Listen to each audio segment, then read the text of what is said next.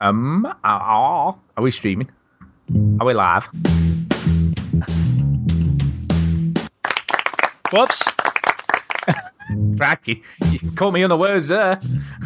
Can we cut the condescending crap and play the game? Welcome yo to the veteran gamers. Juju, Jimmy, other fellas will tell you about every single game that you're playing this week. This is News, boring. I'm bored now. and indie pick. Stu story time and Chinny's game breakers. Here comes Duke with the soundbite saviors. You gotta be that diamond in the rough. But the only way to become that diamond is by dedication, practice, and doing the shit that other people are too lazy to do. Jesus, oh how I love you, how I love you,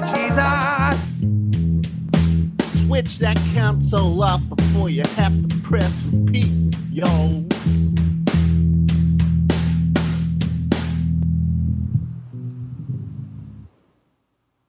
Hello and welcome to. Damn it! Do you know, I thought he's not going to play one this week. He, there was a pause, so he mustn't be playing one.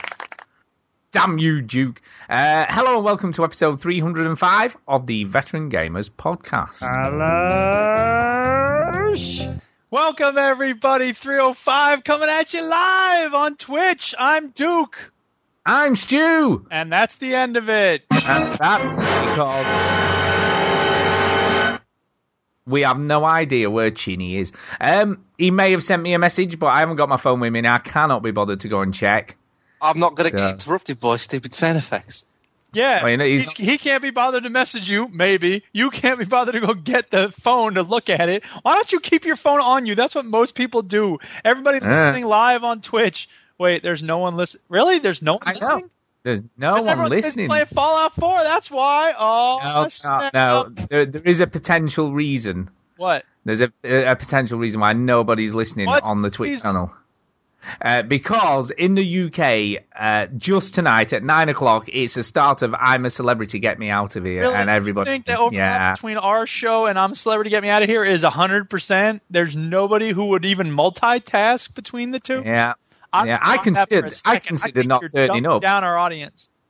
I considered not turning up, man, to watch that myself. What are you talking Yeah, about? I don't want to keep you, for God's sake. We got three people now. What up, three people? One of them's me, I'm sure. Yeah, there is. Yeah. Uh, I can't see anyone in the chat though, so it's not anyone we know. I don't think so. Who knows? Well, it says veteran gamers are here. It does. It does. Diane anyway. Yeah. Thank you, Duchess. Right. How you doing? right. I'm all right. I'm all right. I think I'm all right anyway. Okay. Uh, I'd have been better if Chinny had turned up, but who knows? Oh, wait a minute. He's online. He's online now. God. Oh my God, he might be actually here. Who knows? Oh my God. Stay tuned, people. More updates as events warrant.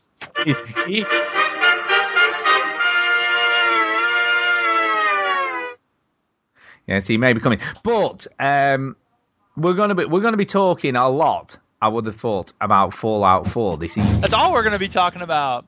I have, Pretty much. I have pretty another much. game that I've been playing. Actually, two other games that I've been playing. Yeah, I've only played one other game. Okay. Other than Well, we're going to Fallout talk about that later, not right now. But I want to talk a little bit about some of the fun I had trying to get this game to run properly before we start talking What? about it. It's My awful. favorite time. It's story time. Story, story, story time. because it it didn't work very well. I don't know how you found it, but I had some major issues when I I, installed it's game. It's been running flawlessly on my machine. Booyah! Yeah, it ran. No, once I got it up and going, it was fine. I had no problems getting it started. Booyah! I had some better at really. PC gaming than Stu is. Haha. Ha. must That's be. because you Uh, went to that gray market site and you paid 10 quid for it, and the, the universe is paying you back for trying to do an end run around what the developers deserve. No, it was Yes. twenty pounds. Yeah. It was twenty pounds, right? The concept of hyperbole is using uh, comedic exaggeration for amusing effect. I I get you. But here's the thing, right? So it had to preload, so I preloaded it and all that jive, right? So I thought, oh, that'd be good. I can just start, you know, playing it straight away and all that Like stuff. the concept of preloading, that's fine. Go ahead. Did you do this Right. the day before? Yeah, yeah, yeah. So I, you know, I got it sorted out.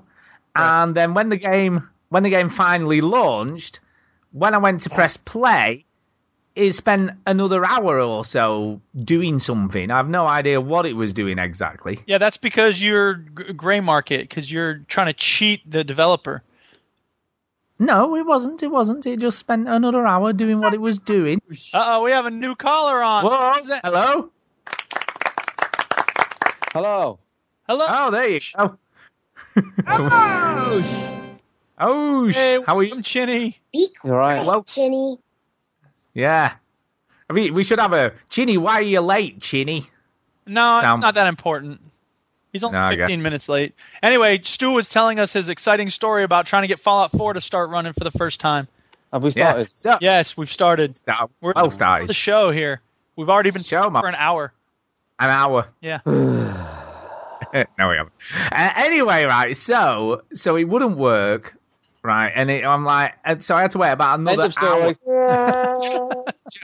Hey, So that all we Turned happened. off the computer and went home. So eventually, it got to a point where you can finally play the game, right? So I'm like, Yay. excellent. So, anyway, it, it comes up with like a launch screen first, doesn't it? Before you go into the game, it's like where are all your main settings. Bethesda are and all that games have launch screens before you start. They do. up. They do. And it went detect settings, right? So I was like, so it automatically detected the best settings for my computer, which Oh, was high, yeah. which was high everything and ultra on some stuff, right? But it defaulted to 720p. Oh God, you can't possibly I- play with that. That's like if you if someone took a shit over your eyeballs. Right, so I, so I was like, so I went to you know where the resolution is, Like, clicked on the little. he gives a shit. Oh, listen, though, it is a bit weird. This clicked on the little drop down box, and there was no other options. It was just blank. God, it's so weird. That's frustrating. Was like, Okay. So, right, so I couldn't choose any other resolutions, right? So I'm like, oh, all right, I, that's fine. So I, so I started the game, and then I had the my desktop border at the bottom, right? So I'm like, what the fucking hell's going on, right? So I came out of the game, and then there's like uh, two tick boxes. One says something like borderless, and the other one says uh, in window or whatever, right? Speak so I of click. borderless. This is boring. I'm bored now. Well, listen, right. So I unclicked both of those, Yes. right? And then it defaulted to 800 by 600. right. And I had, You know what? Those people in Libya don't know what it's like to suffer. just listen, I had a little tiny square in the middle of the, well, at the left hand side of my telly. Right. And that was that was kind of how I could play it, right? So I was like, oh, okay, well I'll try it on me on me uh, Steam link, see if it's fine on the you know on the telly in the living room. So I went in there. I love See and it- This is because you don't want to settle for 720p. Instead, Well, of a little tiny box in the middle of your screen. And then it was 4.3. No, but once it did that, I couldn't alter it at all. There was no way of altering it back to what it originally set off as. When you quit out and then started up again. No, no, no, did all of that, restarted the computer, it was exactly the same, and there was no way I could change anything, right? So I'm like, this is shit.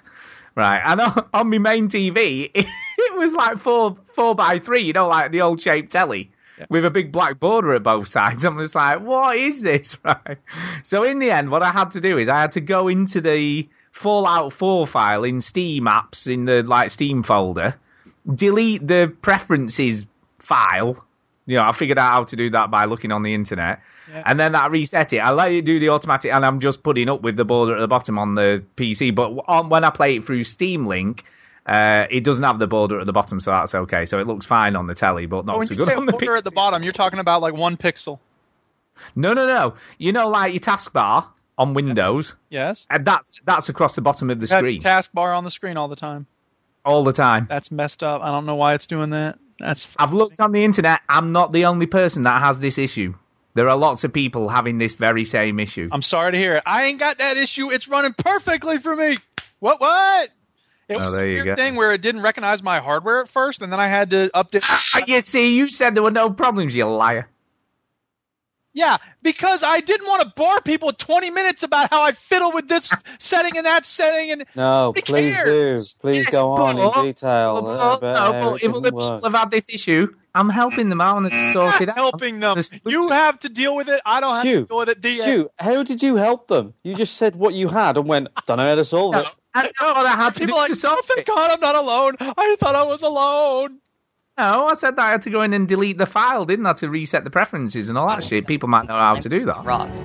I didn't. way to become that diamond is by dedication, practice, and doing the shit that other people are too lazy to do. And talking about the struggles you've been through. I know. should just work though. Things should just work. Yes, they should. I agree. That's why I said I think it's messed up. You had to go through all that. Should just work. Hopefully there will be a patch and it will all be fixed soon. Yeah, hopefully so. Hopefully yeah, so. keep hoping for Bethesda to issue a patch. I know, yeah. Isn't it funny, right? You get a brand new game and it's like, please be a patch. What you been playing? What you been playing? What you been playing?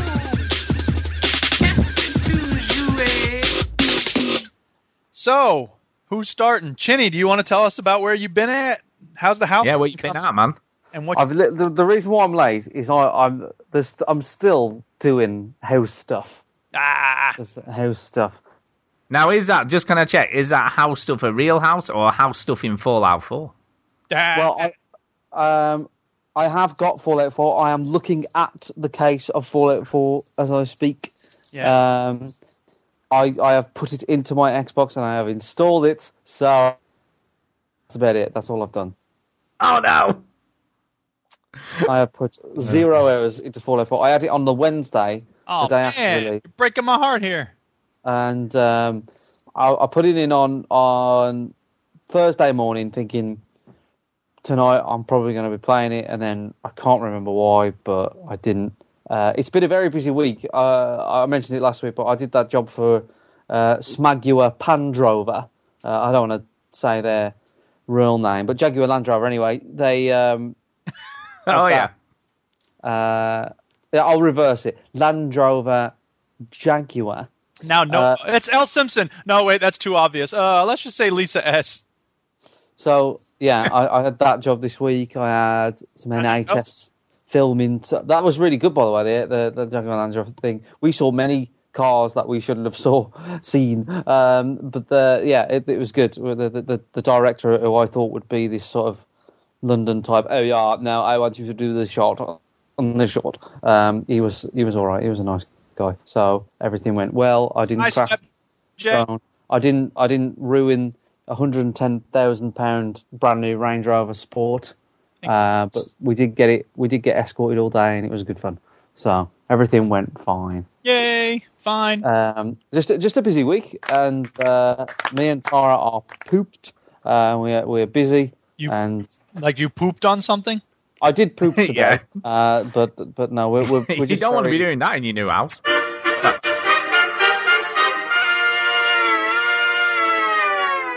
It's getting Not unless easier. it's We in the claimed- toilet anyway. We have claimed a room back today. Um, Well, hey! What? we we have got the bedroom now. ah, it's Oh, not. have you got new floor? New floor, new carpet. brand new carpet. I put the bed up Ah. today. I put the rail up for the curtain. Curtain's not there yet. Tara just tried to get up, but didn't. On the second attempt, she she succeeded.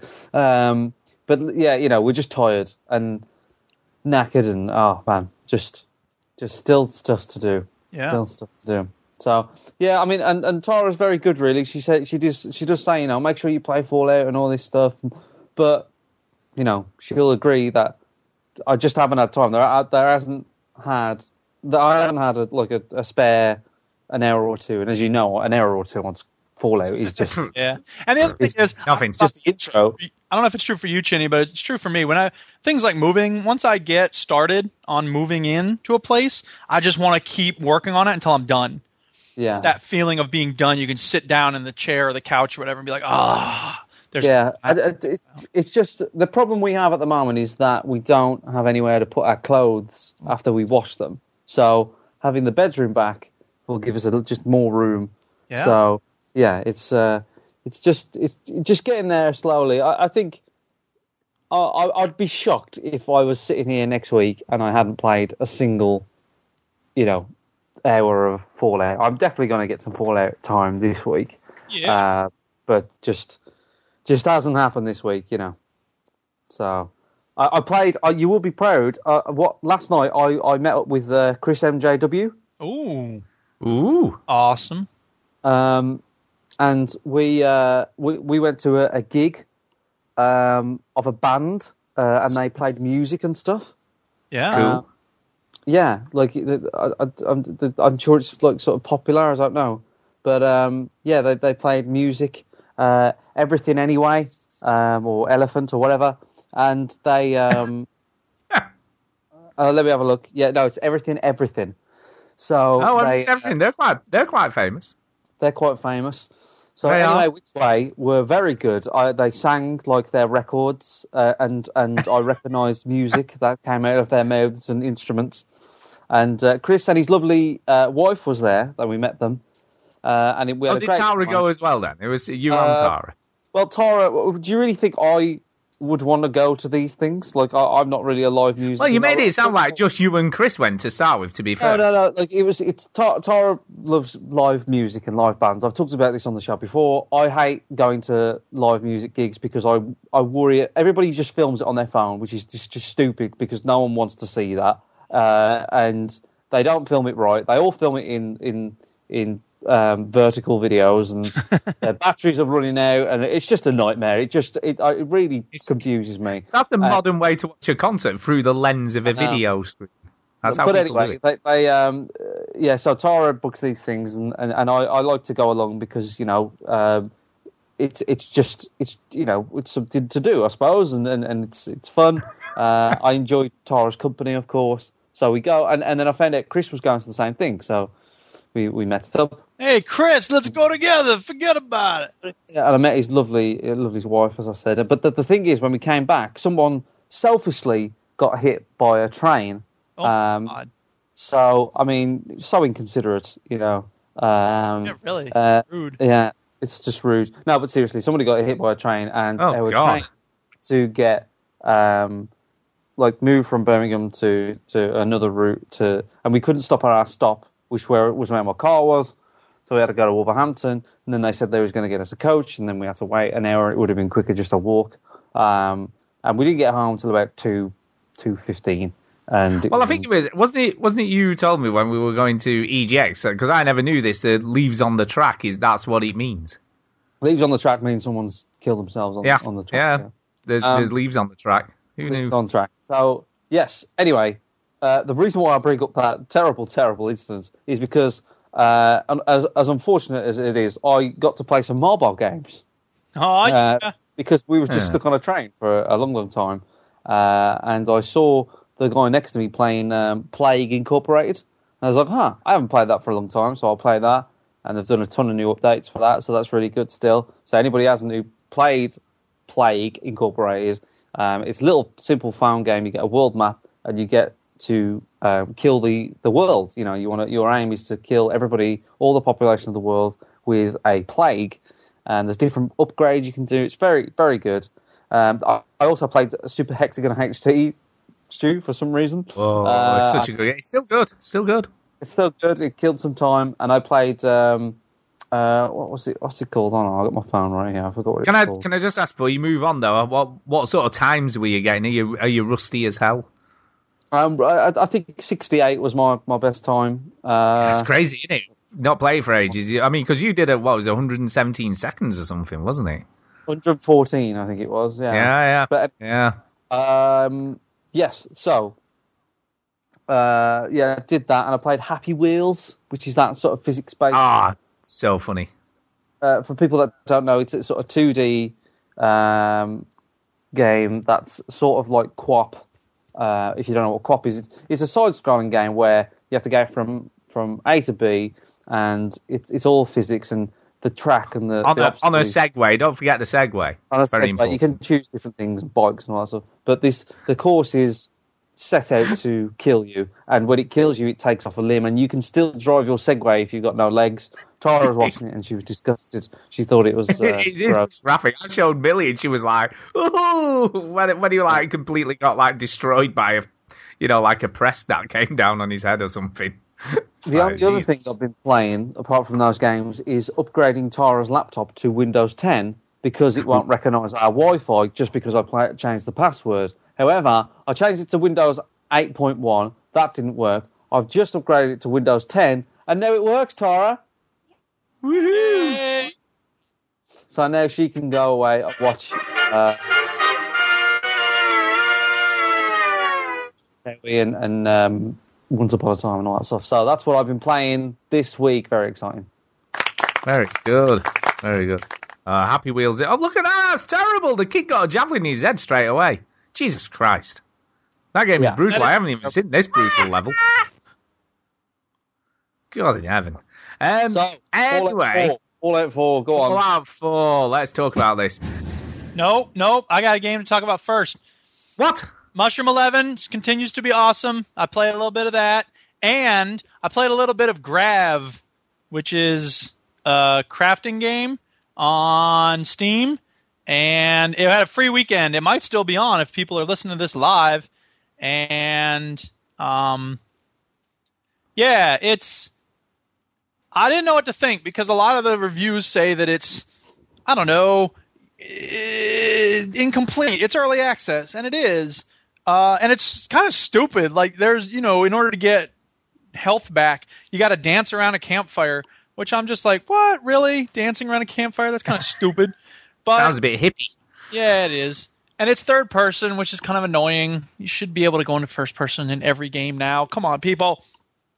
But I don't know. I played it for like 10 minutes and I was like, you know what? This is this got some depth to it. It's pretty fun. So, and the harvesting mechanics were pretty solid. I took down a big turtle and that felt good. So, I was like, you know what? It's special. It was like 66% off. It was like $7. So, it'll probably be like a fiver for y'all. And I don't know. It looks interesting. I'll give it a try once the Fallout thing wears So, off. So is it is it multiplayer or is it just on your own? There is multiplayer, but I haven't messed with that at all. I've just been dealing with stuff on my own, and I'll probably venture into the multiplayer at some point. I've also got to try Ark again because the some of the um, I guess Harley Dan and uh, other people have been playing on Ark. They have a server, so I could do PVE with them. Get some dinos suited up with harnesses and stuff. Uh, Yeah, I mean they keep updating Ark as well, don't they? They keep, they, they, you know, there's been a stream of updates for it to keep it interesting. I guess make it better. I need to optimize it more. And that's the biggest problem is that it's not optimized enough. So we'll see. So what's the what's the point of Grav? It's a survival game. It's crafting, and you run around and harvest trees and stuff, and then you make. What makes it different to every other one? It's not. it isn't That's just the art style. Presumably, Really, it's, you know, it looks a bit more sci-fi. It's, it's more goofy. It's you know, it's kind of like um, well, it imagines itself being sort of like uh, No Man's Sky in that it's you know procedurally generated worlds, different kinds of. It looks like the, the, the main character looks like Daft Punk. Yeah, he Yeah, is. it does.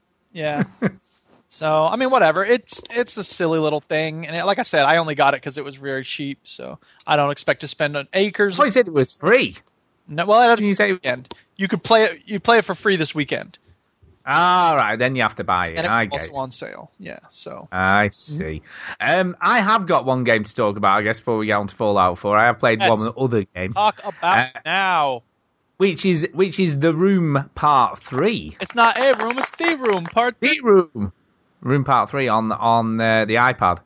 Yeah. And uh, I've got to say, I've got to say, it's they're impressive games. These, you know, obviously played part one and two. Two didn't feel quite as good as as one, but three so far has been really well done. I've got to say, I'm amazed at what you can achieve on a mobile device these days wow. because it looks incredible and uh, it seems to be more like the first game the the puzzles were quite difficult i felt but quite rewarding Yeah. and then the second game they were kind of easier Yeah. you know what i mean i felt that the second game was a little bit easier uh, the third game seems to be a mixture of both so there are some quite straightforward things to do and then some more complex stuff to do so they seem to have gone for a, a bit of a, a balance of both, and uh, they give you a new monocle. You know, like your monocle that allows you to see stuff.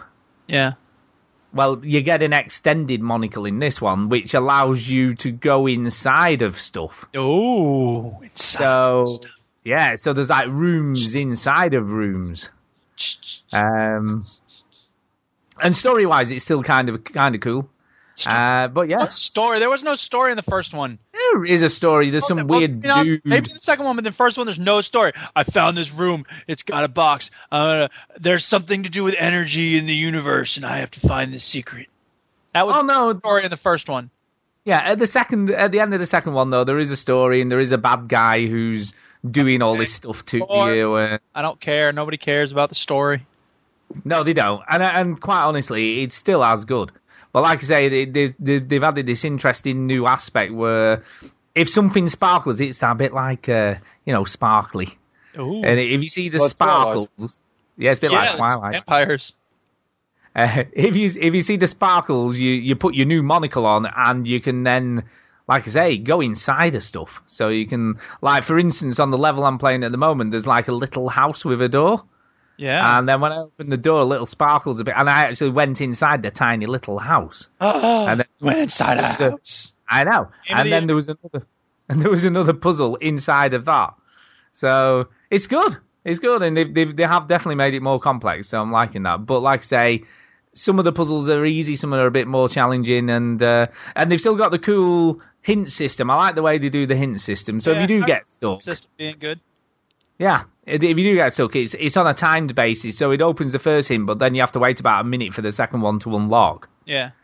Uh, and it only comes up after you've been sort of looking at stuff for a bit. So it doesn't it doesn't allow you access to it straight away. It waits until you know until it feels like you've got stuck before it comes up. Just let you know, Duke has put Twilight the game on the I know I can, I can see. Hey, man, you have to be a vampire.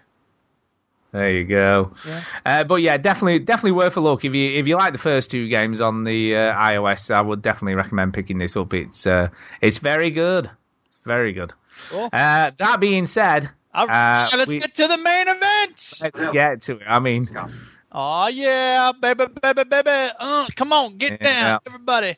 Now, for those who are in this tr- Twitch chat, we want you to know we're going to be running the footage from E3 on a loop, so you don't have to worry about spoilers.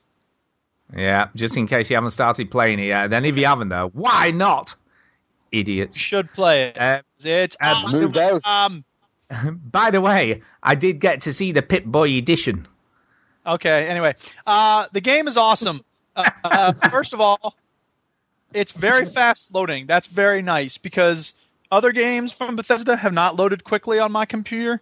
So the fact that this is loading very quickly is very nice for me. In fact, um, sometimes I'll start it up and then be like, okay, while that's loading, I'm going to go do this other thing. But then before I even can leave the room, it's already done loading. I'm like, yes. First world problem. It is. Duke. I know, isn't it awful? out. It's pretty. I actually had a person that I teach with who goes, "Oh, I uh I don't know, I wasn't blown away by the graphics." And I'm like, "What are you talking about? This game looks magnificent." I'm just like, "Whatever." I think it looks great. It looks it looks a hundred million times better than Fallout Three, Well, but there's oh, still some janky. There's still some janky graphics. The facial animations are a cares? shit.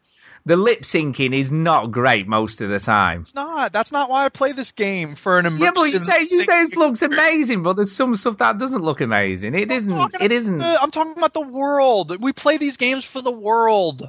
And I, th- I yeah, actually I don't know, yeah. I think that Bethesda's doing themselves a disservice by trying to be BioWare's conversation machine. You know what I mean? Like when you have a Yeah, yeah. someone it it pulls out and you're you know third person and type of thing. First of all, they do voices based on how close you are to the person. So as soon as they switch to that third person thing, the person you're talking to gets quieter.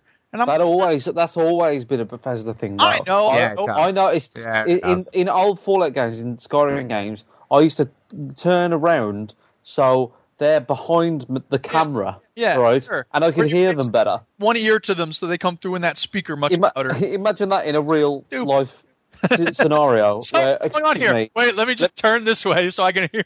He's got like a little horn in his ear. Like, eh, eh, eh. let back of my head closer to your mouth so I can hear you. Yeah. Here, wait. I need to cross off some of these things as we talk about them so I don't repeat myself. Um, there are certain things about it that are very similar to Fallout 3. Have you noticed that, Stu?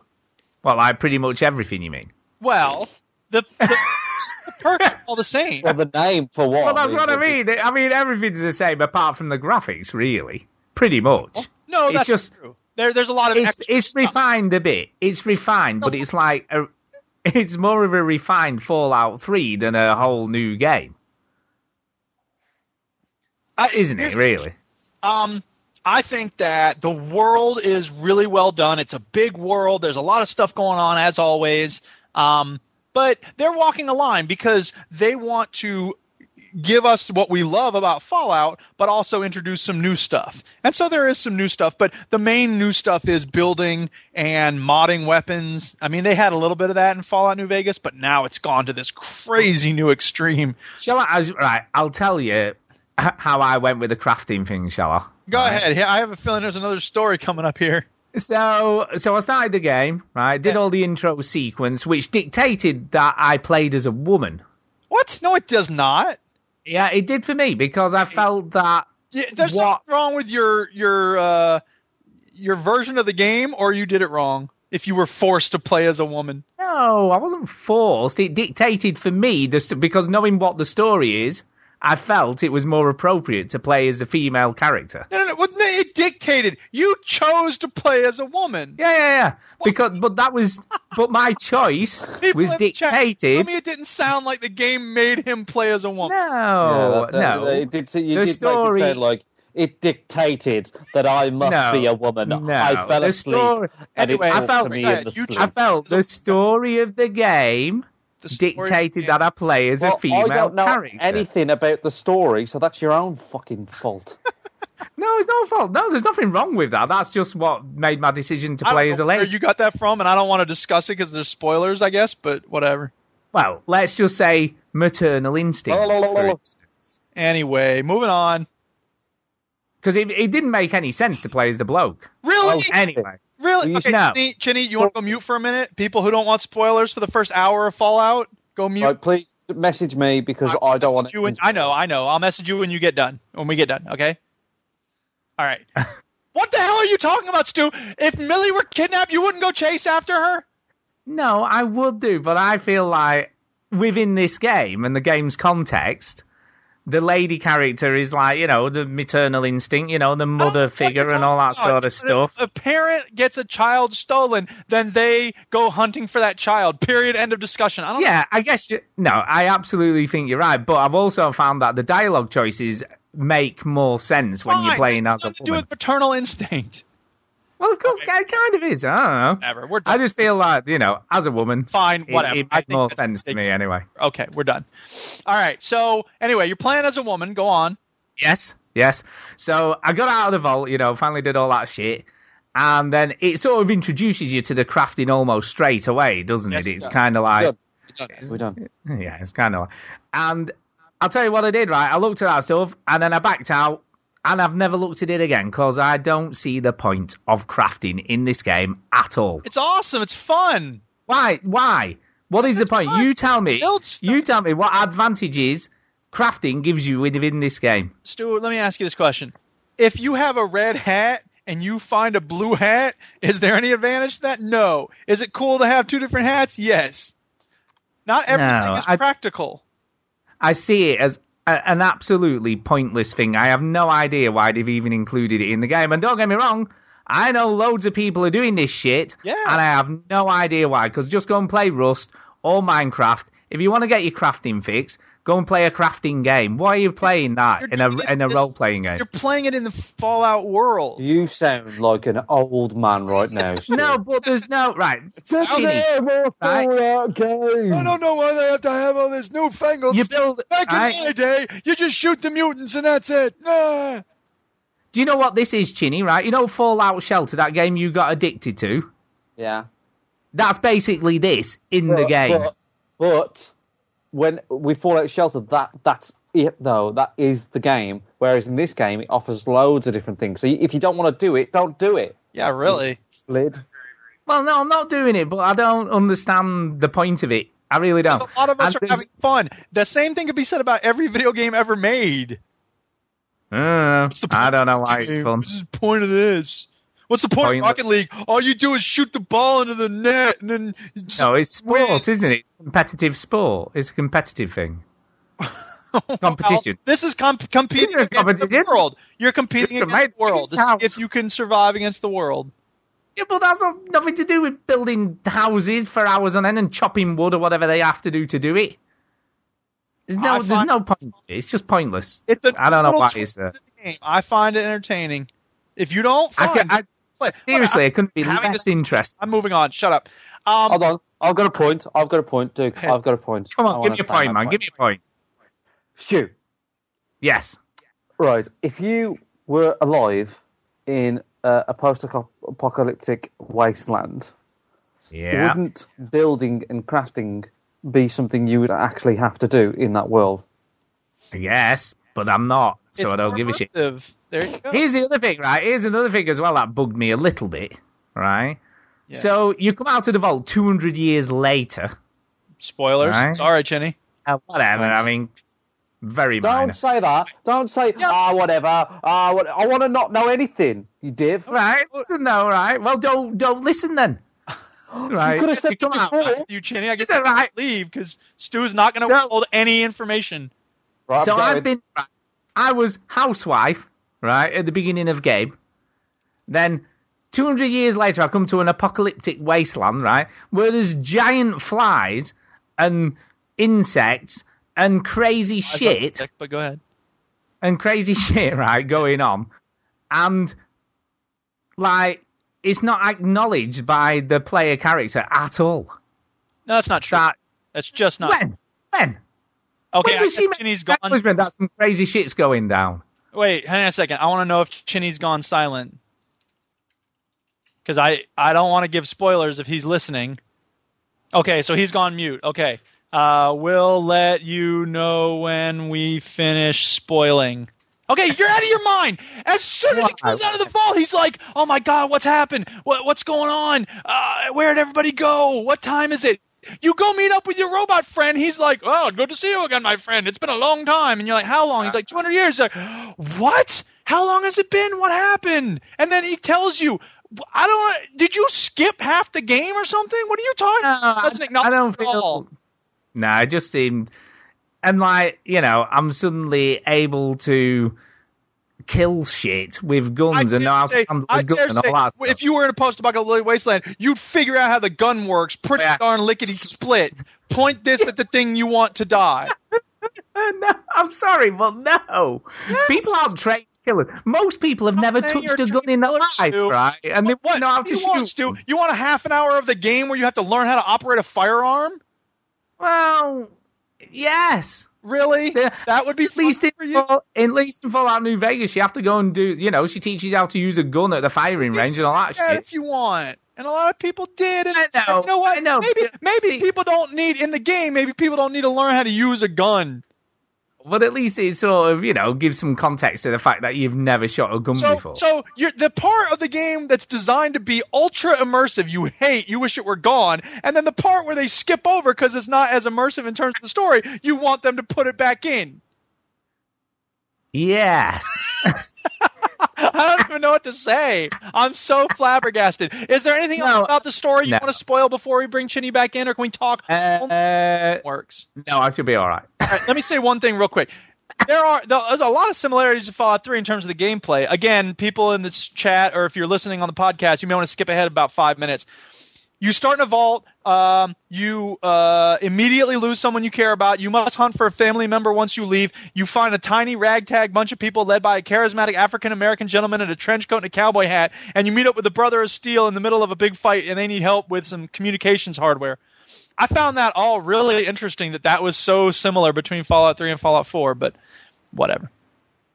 Yeah, I mean the other the other interesting thing is that they give you like the power armor like straight away. Yeah, that is interesting. And I, you know what? I'm actually not using it much, but it's an interesting element to have. So Yeah, but Talk it's difficult, isn't it? Be- yeah, Because you the fusion you only get one fusion core and then that runs out and Right. they're hard to come by. You've got to hunt high. I've got two at the moment. Did you do the, this is the Uh, last thing we'll talk about people and then we'll be done with spoiling the story. Um, did you do the thing where uh, you go into a lab and they're testing things?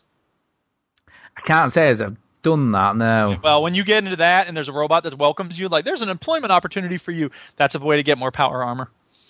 Okay, Uh, let's bring uh, you back go. in and we won't talk about the story anymore. I'm not going to talk about the story anymore. Well, I might have to because all I've done is play the story. Well, no, but there are game elements along the way while you're playing the story. There are. It's not like you have to just talk about story elements. Okay, now that I'm back, Right. um, can I just let you know what I got up to when you was gone? And- Uh, I'm trying to sort out Tara's uh, PC while we're doing this, yeah. and I put I typed into Google how to, all right. What's the first And- thing Yeah. comes up to how to what? Why don't before without cheating? Why don't you have a guess with what was the first How thing that to came to erase top? my porn history. No. I think I think in 2015 everybody's pretty diverse and uh, everybody clued up on how to do that. Sorry. How to chop off my left foot. No, How to change a light bulb? I don't know. no. How to Is it? um I don't know. What is it? Um, how to get away with a murder. Ah, there you go. Nice. And the second one, keeping in with the theme, is how to make pancakes. So Nice. so people are murdering people and then celebrating with a pancake. Uh, it's brilliant. So, all right, gameplay mechanic stuff. Um, Yes. In terms of conversations with people, it's really hard to tell whether you've gotten into a discussion or not. Because, you know, Chinny, in the past, when you enter a conversation with someone, it'll zoom in and, you know, like you're staring right yeah, or got everybody pauses in the background. Right. This doesn't do it like that. And Ah. the problem with that is a lot of times in games, when you start a conversation, something on the screen will change so that you know you're now in conversation mode. But with this game, it doesn't. And the danger is I kept hitting E because I couldn't tell if I'm starting a conversation with someone or not.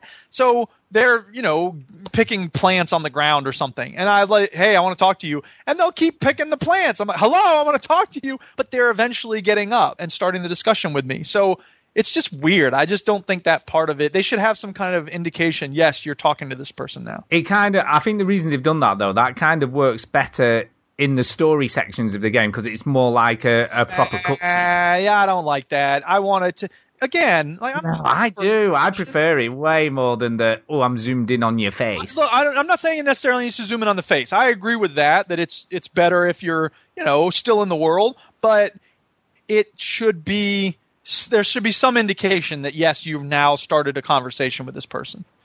Yeah, but it gives you a dialogue if, options. you know the it? background just gets a little. Not always, not and not right away. Wow.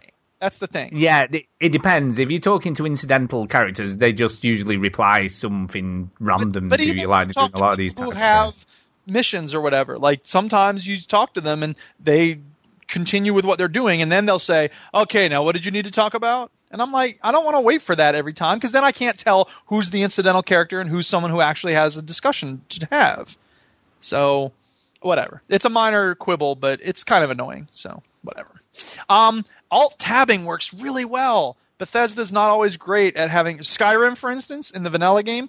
Alt tabbing is a nightmare, but this game works flawlessly. If I'm having a problem, Alt tab, Chrome, look it up, booyah! So I'm very happy about that. Another tweak that they've done, Chinny, you know how in the previous games when you go into VATS and you have a companion with you, it'll Uh-huh. focus on your companion. Okay. You know what I'm talking about? Um, yes, like you know, like you can actually like shoot your companion. Yeah, it'll t- and it'll if you hit if you're if you're using VATS to try to figure out if there's an enemy nearby and your companion's like in front of you, it'll like target your companion. It'll be like, I assume you want to shoot this person in the head. And you're like, no. So the good thing about this game is, and I don't know if it's true about all companions, but I assume it is. Uh, I'm using Dogmeat right now. You know that we get Dogmeat in the beginning. Yeah. You, yeah, you get dog meter right at the. Well, you know that from the E3 footage, right? So anyway, yeah, yeah. but it doesn't target him, which is really nice because then you can just spam that, and eventually, if there's a monster, you'll zoom in on it. And I'm just like, I just really like that. I think that's a good tweak. I think the interesting thing, and I, and I could be wrong here, is is there any sort of in-game tutorial at all? I'm trying to think if I've seen anything that tells you what you're supposed to do. Not as such. I mean, There isn't, is there? There's nothing at all, really. really. So if you were new to this, if you'd not played the previous games and was like, I'm going to give this a go because everyone said the other ones were great, you you'd probably struggle a little bit. yeah, you might. That's think. true. There are certain things I wasn't sure about that I had to look up. But then again, they have, you know, when you pause the game, one of the things is help. And you can just go and ch- it's got everything on in that list. So I guess they're trusting people to be a little more aware of what's going on and figure it Do you out. know- do you themselves know- rather than have their hand hold. You know, like in Fallout 3, you you have that whole thing in the vault where it's like you're gonna have to deal with someone who's giving you grief, and you can either be a jerk or you can be nice, and then they're gonna give you a BB gun and you go shoot rad roaches and all that. They don't bother with that. Yeah, there's, there's none of that in this. Um, but what I was going to say, one of the the things I'm struggling to get used to, and I know this is really stupid, uh, you know when you sort of now you don't have to click on something to search it. Yeah. You know, well you do. Yeah. But when you look at it, it tells you what's there rather than having to click on it first. I don't know how I feel about that because No, I don't like it because I'm forever right, and I'm playing with a, a control pad, pressing the freaking B button to come out of what I've just collected, and then it goes straight into the frigging Pip-Boy, and I'm like, oh bollocks, I don't need to press anything. Right. So Ah. I, I don't know. I, I explain what So- your so here's the peeve- way I it didn't understand. When you normally in Fallout, when you look at a dresser, it'll say dresser, and then you press X to open it, and then you can find out what's inside, right? But in this game, it doesn't do that, and I don't know what the buttons are because I'm on the PC. But on the PC, when you look at a container, you look at the dresser, it will immediately put up a list of everything that's in that dresser, and then if you press E, it will automatically take the first thing that's on the Yeah. list. You can also press R on the PC, and presumably there's a corresponding button on the console. You could press R to go into that standard transfer thing where you have a list on the right and you have your inventory on the left Yeah, yeah. and you can choose which things to do that way. But in general, it's just a lot more smooth to s- use the scroll wheel and highlight the thing you want and then take it, and then you can scroll through the rest of it and say, I don't want any of that. Okay, I'm done. It makes Yeah, and that- well- this is a lot easier. Yeah, but it, it's fine once you get used to it. But what I was saying, Chinny, is when you know normally once you've ta- taken what you want, then you have to press B to back out of the thing you're looking in. Yes. Do you understand? In this game, it doesn't do that because it's already highlighted You're when not you just even look. in it. You, you You're not just in sort of it. comes up. You're not in it. So what what tends to keep happening with me because I keep forgetting that I press B, but instead of me coming out of what the hell I'm looking in, I just go into me Pip-Boy instead. I'm like, oh, oh. That's the thing is, I, I got I got annoyed with it at first, but then eventually I got You get used to it. Now I really like it. I mean, Yeah, it's fine. It's different. It is. It's less immersive because it's like you know I should have to open this thing up, go through the pockets of this person or whatever. And the other thing is when if you when you're looting a corpse, normally the game stops, right? But Yeah, but this uh, way the game doesn't stop. So you can be sorting through what's in the person's inventory, you know, looking through the pockets of the corpse basically. And meanwhile there might be a monster running up on you, which in a way is good because that's more immersive, right? Oh yeah. So And I don't know. been- I- there's been like a few moments I have of that. Ah. feelings about that part of it, but I don't know. Yeah, I mean the other the other thing I've struggled a little bit with is the freaking you're picking stuff up and it's like, well, is that worse or better than what I've got? And it wasn't because again, it doesn't tell you. There's no. I'm looking, you know, because obviously I've got into Witcher mode, so I'm like, where's the compare button? How do I compare one piece thing against another thing to see if it's better Here than we the other? go. Everything In case comes you haven't back figured the it out, did you eventually figure Oh that no, I figured it out now, right? Because basically, and it is, it's not that obvious. Again, it's unless you're It's- looking. But once you figure it out, it's not a big deal. You realize, oh wait, No, that's is the way fine. for them to do it. But it doesn't tell you. They don't tell you any time. Why do you need your handheld? You will. You're a smart person. You can figure. I this don't. Yes, but right, and I don't need my handheld. Don't agree but why with the, you being a smart Why person, the Stu. hell should I have to try and figure out how I compare one thing to another by seeing the little minuses and pluses at the side of the stuff and on the side of the screen without it telling me? How am I supposed to figure that out? Let me ask you a question. I just happen to notice Stuart, it. Stuart, Stuart, let me ask you a question. Did The Witcher 3 hold your hand and say, this sword is better than that sword? No, but there's a but. It says press Y to compare or press whatever it was on the LB. There's a there's a prompt to tell you. When you're in your But inventory. Wait, wait, wait, wait. Yeah, Wait, it does that There when you're in your inventory, right? it does. Right. Yeah. So in this game, Fallout 4, when you're in your inventory, it just automatically shows you everything else compared to what you're currently holding. Yeah, you but don't only if push you know. anything. No, only if you know to look for the pluses and minuses at the side of stuff. So in both games, you go to your inventory. In both games, you go to the weapon you're interested in knowing about. And in The Witcher 3, you press a button to compare. In Fallout 4, you automatically compare. I don't understand why you're mad. Because I wouldn't, because I didn't realize where it was showing me whether something was worse or better. Because how would you know? How would you know to go into your inventory in order to compare? No, items? no, I'm not saying that you're going to it, but it doesn't. There's not a, an obvious representation right. until you know where to look. You're right. You're- Tell you. I agree with you. It's a Well, why little you disorienting. me then? Why are you arguing about? Because it's just like it's just like getting things out of a container. It's a little weird at the start. It's a little disorienting. It's not like it was in the previous games, but it, after that 10 minutes of disorientation, it's fine. And it's actually a design choice I agree with. Now, would, would it be better you. if they put in a little thing that says, "Here's how you do this"? I guess I'm not just I'm just Let not that me- bothered. let me play devil's advocate here, right? No, it's I'm someone is who's never really played RPGs very much, right? And I have. I'm, I'm, you know, hypothetically speaking. Yes, go ahead. I pick up this game, right? Yes. No tutorial. Tell me what to do. Right. Because everyone's saying it's the most amazing game ever, right? Yes.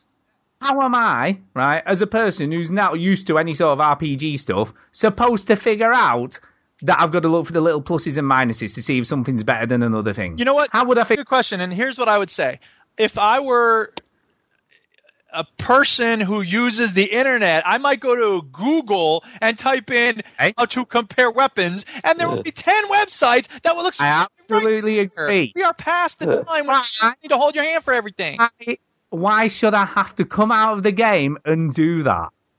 because maybe you shouldn't. I will I'll No, grant you shouldn't. that. and I shouldn't. Don't be defending them because I shouldn't have to do that. Why should I? think it's a as big deal, is- have to do that? I just don't think it's a big deal. Anyway, moving on board with this conversation. There's a new RAD system. Chinny, do you not want to know about the new RAD system, or should we talk about it? Uh, no, what what I was going to say is um, that I bought a new chopping board today. Um, Is it shaped like something? Because the Duchess brought home one shaped like a pig, which was totally awesome.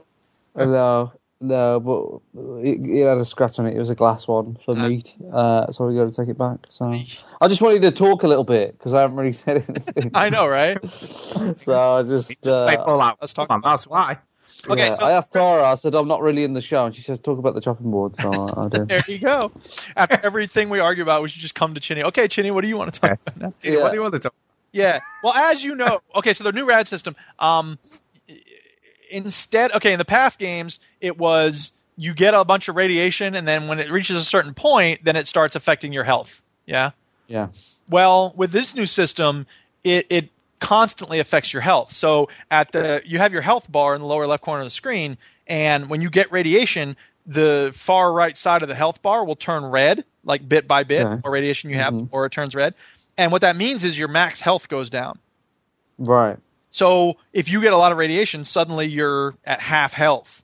Yeah. And it's interesting because then you have to get the, you know, RadAway or whatever. And it automatic, you know, it, it, a little radiation doesn't hurt you much, but the more you get, the more it hurts you. But it's always something you're sort of looking Does at. it? Does it? Does the the red bit increase the bigger it gets, or does it just increase as the more radiation you That's more up? radiation. Yeah. That's it. Okay, because Yeah, no, it got- stays when where you it got is. radiation before, didn't it just knock your health down every now and again if you got really bad? If you got really bad, it would start taking hit points away. Okay. So, I mean, eh, you know, and this will sort of do that because if you get too much radiation, you'll just have a max health of zero and you'll die.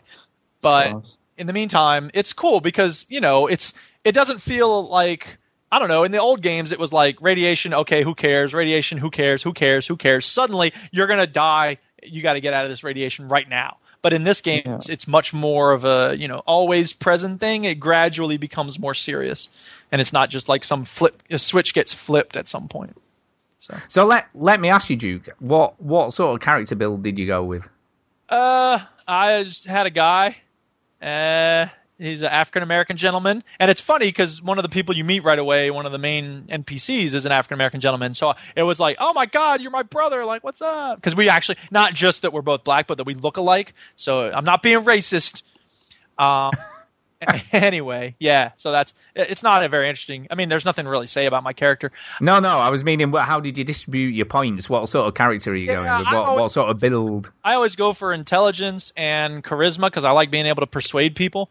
Um, I don't care about I always do charisma. I like Yeah, charisma. charisma's fun. The dialogue options are interesting, and I've had some luck with that. Uh, but then I'm also interested in perception and agility. So I don't know. I try to make it pretty balanced, but I don't care much about strength because I never use melee weapons, and I don't care much about luck because who cares? You know, luck, whatever. Um, Yeah, and, and intelligence is quite good because you get more XP, don't you, if you yeah, have it's more also the computer screens and just being able to you know deal with robots and stuff. So, what about you? Um, I I went more sort of health and uh, VATS, sort Yeah. of enhanced VATS, Yeah, but I can't that's remember what the, the options were for that. Speaking of VATS, Uh, like the fact so that there's endurance. movement, you know, one of the things we saw in the E3 footage is that VATS doesn't stop everything like it used to. So that changes the dynamic a little bit. And I, again, don't know how I feel about it because in general, it's not a big deal. But it does, you know, for instance, targeting someone's head, it can be more tricky because you you can be pointing at their head with the mouse, and I, it's probably different on the console, but you know, in, in on the PC when you're pointing at someone's head and you're about to target it, and then they move, suddenly you're pointing at their shoulder. So there's been a lot more of this, like, oh, I accidentally targeted the shoulder, let me back up and then retarget the head. Yeah, and you, but sometimes it plays to your advantage because it could be turned away from you, and the opposite happens. Yeah, it's true. So- and the other thing is, so the- I yeah. know that if I were to use the keyboard more, then I could just choose a part of the body you with the keyboard, and then whenever they're moving, you know, it'll stay targeted on that. So it's okay. But the other thing about Yeah, I mean- is, the other thing about that is if you have an enemy who's like ducking behind cover, you might target their head at the moment and it's you know you'll have like 70% chance to hit them but then they duck back behind the pillar and you suddenly have a 2% chance to hit them which is interesting because it, it makes the that system less of a it's it's less overpowered now i think they've nerfed the It definitely, yeah, it definitely feels that way. And the the other thing I found quite interesting, if a character's coming towards you, I kind of wait and then put it into VATS because because then they're closer and then it's sort of you have way more chance of hitting them in the head anyway. And the Because they're still of moving, right so And you kind of wait till the percentage keeps going up. and I hope Stu agrees with me on this because I think this is very clear. The guns work a lot more. It's it's much more like a first person shooter now. Yes, I mean the the Better. yeah the free aiming is so much better than any Bethesda game I've played before this. Yeah, and I've got they've got short, medium, and long scopes. I've already got a medium scope after like three hours in the game. So like that's so nice. They just still don't have binoculars as far as I can tell, which is just stupid. Every game like this ought to have a telescope or like an, you know a little hand scope or binoculars or something, so you can survey the terrain you're looking to go into. But the fact that they have these sniper scopes, so you know they're very easy to get in the game. Well, I mean relative to Fallout 3, right? So it's really nice because you can get, you know, you're going to go down in the city and look at it, you know, look at it. You can get up on a hill first and just like survey the area and figure out who's where and what's going on. I really like that.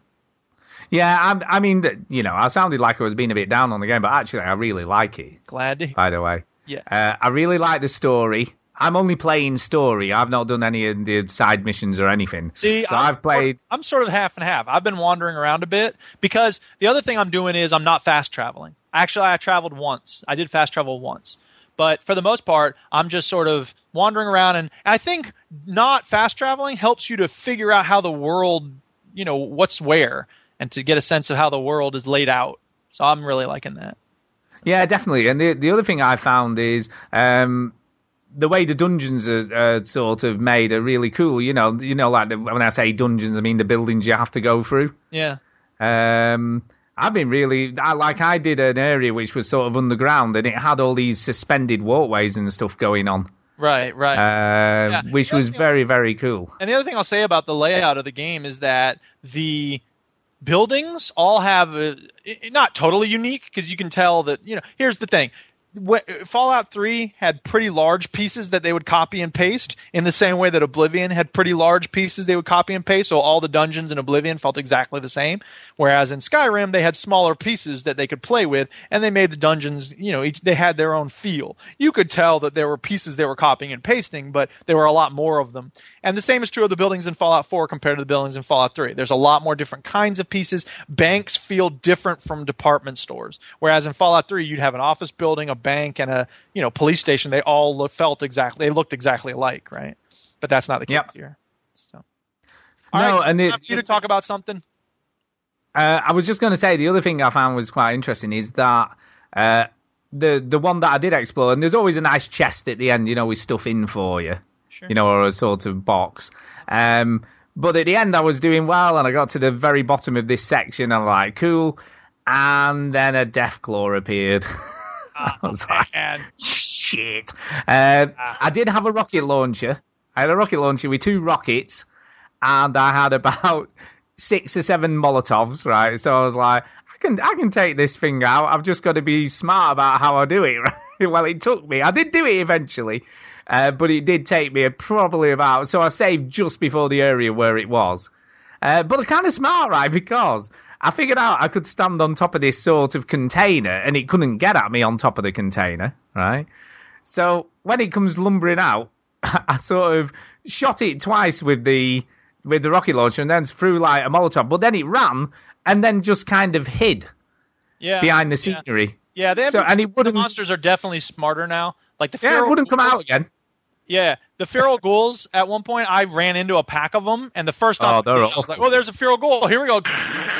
And then seven of them appeared, and they just took me down instantly. So I was like, and okay, they are so fast. I'll come at them They from are. a distance. And I came at them from this other side, and I took one out, and then they all started swarming, and I ran to the side, and there was one waiting for me on the side. I was like, "Oh, clever girl." So I think they've done a good job of tweaking the AI and these things. Yeah. Um, have you actually? Have you, Wait, wait, have wait, you wait, got- wait, wait, wait, wait, wait, wait, wait, Oh, oh, Chinny. oh, oh. Chinny, what do you want to say? You, you haven't you haven't talked in a while. Now you should talk. Um, Yeah. I just had really a lot of problems pulling up the curtain rail, but uh, I managed to. An hour. I mean, like. Well, you know, look, there's a wooden plank thing Uh, that's supposed oh, to have you got a put rail helmet? there. Have you? Have you got a helmet?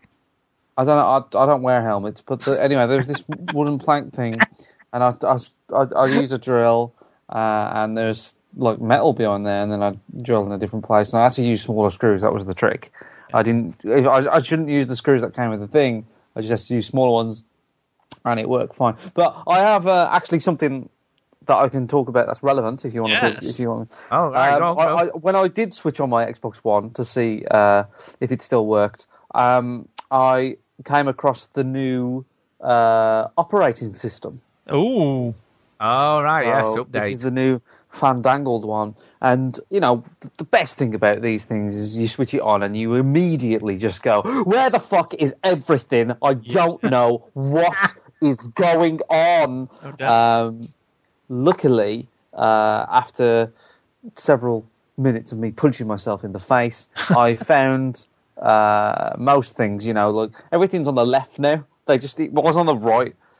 For people that don't know, on the Xbox One, everything was on the right, Yeah. but now it's on the left. Aw. Uh, it pretty much looks exactly like the 360 dashboard when it was first launched ever. Um, but you know, it feels a little bit quicker. But there are still things about the dashboard that I don't like. For example, for example, Duke um, and Stu. I suppose you haven't really both experienced the, the dashboard that much, but um, it's not great. Uh, the, it loads up these applications, and when you back out of the application, it doesn't necessarily back you out into like the, the, the default home screen. It backs you into the previous lo- uh, application that you was in. For example, if you were in Netflix and then you go into My Games and Apps and then you Yeah. go into YouTube, you back out and it'll go through those in reverse order. Um, that is still present, and and sometimes you can go into a game and then go into Netflix and it would do that, you know, which is just jank. Uh, so I don't like that, and it still does that. Um, however, it is a little bit quicker, a little bit easier to get to your friends list, uh, a little bit cleaner, modernized. Um, they've they've got away from this. Um, I forgot what you call it, but it's basically uh, Roman tiles. What I mean by that is nothing on the home screen stayed static. You know, things would move according to how often you use them, Right. which is very annoying for someone like me that likes to put things in certain places and like them to stay there. I'm a very like, tidy person, so things that move according to how, how often you play them is annoying as shit. So they've got a, they've done away with that a little bit more, and you, you, you sort of scroll down. The pages seem to be longer. You know, like they, they, you know, you can scroll down a lot more. Um, and I, I- generally, I approve. I think it's an improvement on the operating system. I still think there are many things they could be doing better. Um, but it's it's it's. I haven't tried the party system or anything, but it it, it feels a little bit better. Yeah. Cool. All right. Oh, there you go. You want to discuss? Okay, so back to Fallout 4. Uh, Yeah, Fallout 4, man. UI tweaks that I think are really interesting. Number one, Can I can I just ask before you carry on? Ju- Have you got have you been to Diamond City yet? not yet. Ah, you should go, man. It's cool. Okay. You think I'm not gonna go? Like, do you imagine that I'm just gonna be like, you know what? I'm just gonna stay away. No, you you'll just be place. the, no. You'll just important, but I you'll just be building houses and stuff. Why? Why is that a problem for you? Do you, I'm not saying it is, but you're never gonna go because you'll be building houses. You really think I'm never shit. gonna go? Come on. You'll never go, man. And You'll be like, you'll be like as- eight back hours into the game, and you'll go, saying- "Oh yeah, Diamond City, man. I should go there." My city is a diamond city. I'm making a diamond city. Lonely, I'm so lonely. All right. Here we go. Um, two UI. Lonely. I actually thought for one minute I was Duke playing a sound clip. Nope. Nobody. Imagine how it must feel for people to be interrupted by sound effects. I'm not going to get interrupted by stupid sound effects. Two UI tweaks that I really like. Number one, Only I played Fallout 4. I would have been in this combo more, but I'm not. Sorry, I'm sorry. did I Sorry, make not play this game? Is this on me? No. All right. Sorry.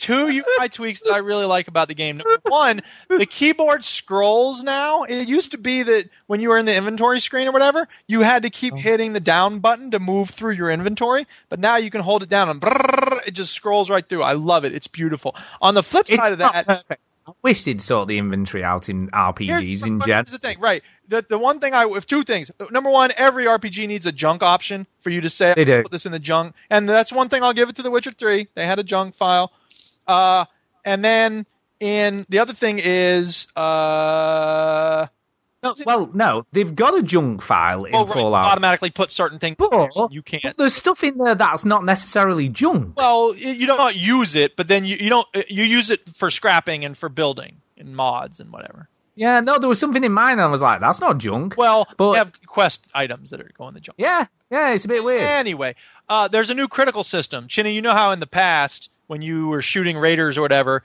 occasionally you'd get a critical hit, right? Uh, yes. Yeah. Well, now you have a critical hit meter that builds up over time, and when you're doing a shot, you hit on the PC it's space. I assume there's some button on the console. I haven't, I didn't even know it did that. Yes, and you can hit space, and then it will get a critical hit if you've got your critical meter filled up. So it's really cool because sometimes you're facing like four enemies, and you're like, "Oh God, I don't know if I have enough VATS to take these guys out." And then, but you realize, "Oh my God, I have critical meter! Boom, critical hit! Boom, head explode!" How Yes, again? rule. How did you figure out you had that? Because I don't Because even on the screen know when if you're attacking people, it comes up with a little thing that says "space critical hit." Yeah, no, I've never seen that. I'll have to look out for that. It's called reading, Stuart. no, no. Well, I'm playing I with a should control. have to figure out by talking to people. Anyway, well, no. Again, though, I didn't even know the game did that. I know it Uh. would be a little better if they said, you know, you had a character who met you and said, Yeah, "Watch especially out if it's something Peter." different from the previous game. Yes, yes, yes, yes. It's it's very annoying. I'm sorry, but I find it very frustrating that it doesn't tell you this shit. I'll tell you. Uh, here's one thing I will go with you on, Stu. Now you can't commiserate with me because you didn't do this. When they start with the crafting stuff, it's not very intuitive, especially with the power. I found the power in crafting really confusing. I had And does it tell you how to do it? no, and it should. Well, there you go. Then there's a trouble. Yes. But you know what? When it comes to like comparing items, there aren't too many ways that games do that. When it comes to powering a settlement, there's a lot of ways. We're still in our infancy when it comes to that stuff in games. So I felt like they didn't do a very and look, I'll I'll give it to you. I wouldn't be mad if they had more tutorial stuff in terms of like comparing stuff and the critical I'm hits and whatnot. I'm not talking about in-depth stuff, just some indications. Or by the first time you do VATs, by the way, if you build up this meter, you know what I mean. I, I hear you. I wouldn't be opposed to that. I just whatever. Anyway, um, but but but uh, yeah. So when we're talking about the UI, when you're trading with people, um, on Skyrim, when you're in the shopkeeper's inventory and you want to go to your inventory, you can just hit Alt and it'll switch from the shopkeeper's inventory to your inventory. But it can't do that in Fallout 4. And maybe there will be a mod soon. You know, one of the first things people did in Skyrim when they were modding was fix a UI thing. So they had a better favorites menu, they had a better um, you know, it's called Sky UI, and it just makes the UI much better user interface. So I'm hoping they'll do that for this game because there's, you know, some things that could be better in the user interface. Yeah, on the, I mean, on the playing with a controller, it's just left or right trigger takes you from your inventory to their inventory. Yeah, maybe someone in the chat can help me out because maybe there is a there might there must be something. Them- Ah. But I have heard a lot of people saying keyboard and mouse is not a good control scheme for this game. Oh, I'm finding it awesome. I think it's great in general. I mean, Yeah. there's a couple things I'd like better. And I'll tell you this: look, there may be in general it may be a little less easy to use than the controller, but in six months when we've got all the awesome mods, you'll be like, oh man, that looks awesome. I can't wait. I wish I had. Yeah, no, I don't disagree. I mean, the the only thing I can, and I know I'll keep coming back to Witcher Three, uh, but with Witcher Three, even though it's a quite in-depth RPG, I thought it did a really good job of showing you what you needed to do, and also I felt it's it's quite intuitive. Yeah, that's fine. Do you know what I mean? Whereas I feel like this is a lot more complex, and it doesn't necessarily tell you. You know, it's introduced all these new systems and stuff, but doesn't really tell you about them. So you kind of just got to either work it out for yourself or go on the internet and look it up. Yeah, I guess you're right. Who cares? So the other nice thing that I found, you know how Chinny in some games when you have like a dialogue thing going on, but you need to pause it. I don't. Maybe it's different on the console, but in some games when there's a dialogue going on and you hit escape, it'll skip past the dialogue. And I'm always like, Yeah. oh no! So I'm nervous sometimes the first time I pa- I want to pause it. But in this game, when you hit escape, it pauses even during dialogue, which is really nice because I had a phone call and I had to pause it, and it was like, yeah, it worked. So that was nice. Um, the non-player characters go only a little bit slower than you. One of the things that's annoying about Fallout 3 or Skyrim is that if you have to follow someone, they go m- much slower. They go, you know, they go slower than your running speed. So you either walk behind them, in which case you're always lagging behind them, or you run, in which case you're always bumping into them and you have to keep waiting for them. And the reason they do that is because they don't want the player to get very far behind for whatever reason, the person they're supposed to be following, and then it's really hard to catch up. So it's generally pretty good in terms of the follow and you know movement speed. But I'll tell you this: some of the NPCs, man, they don't. You know, they keep waiting for you, and then you catch up to them, and then they look around, and then they keep walking. Um, I just, you know, it's a Bethesda game, so it's really not totally smooth and perfect, which is annoying, but whatever. No, and I've had quite a few bugs. I've had, I've had NPCs stuck in walls. There was um, one of the protector thing, what they call pro- the protector robots, Yeah. Protectortron or whatever they're called. I activated one of them, and then when I came out, he was he was actually stuck in the wall cavity between two rooms. Yeah. Yeah. Like, how do you get in there?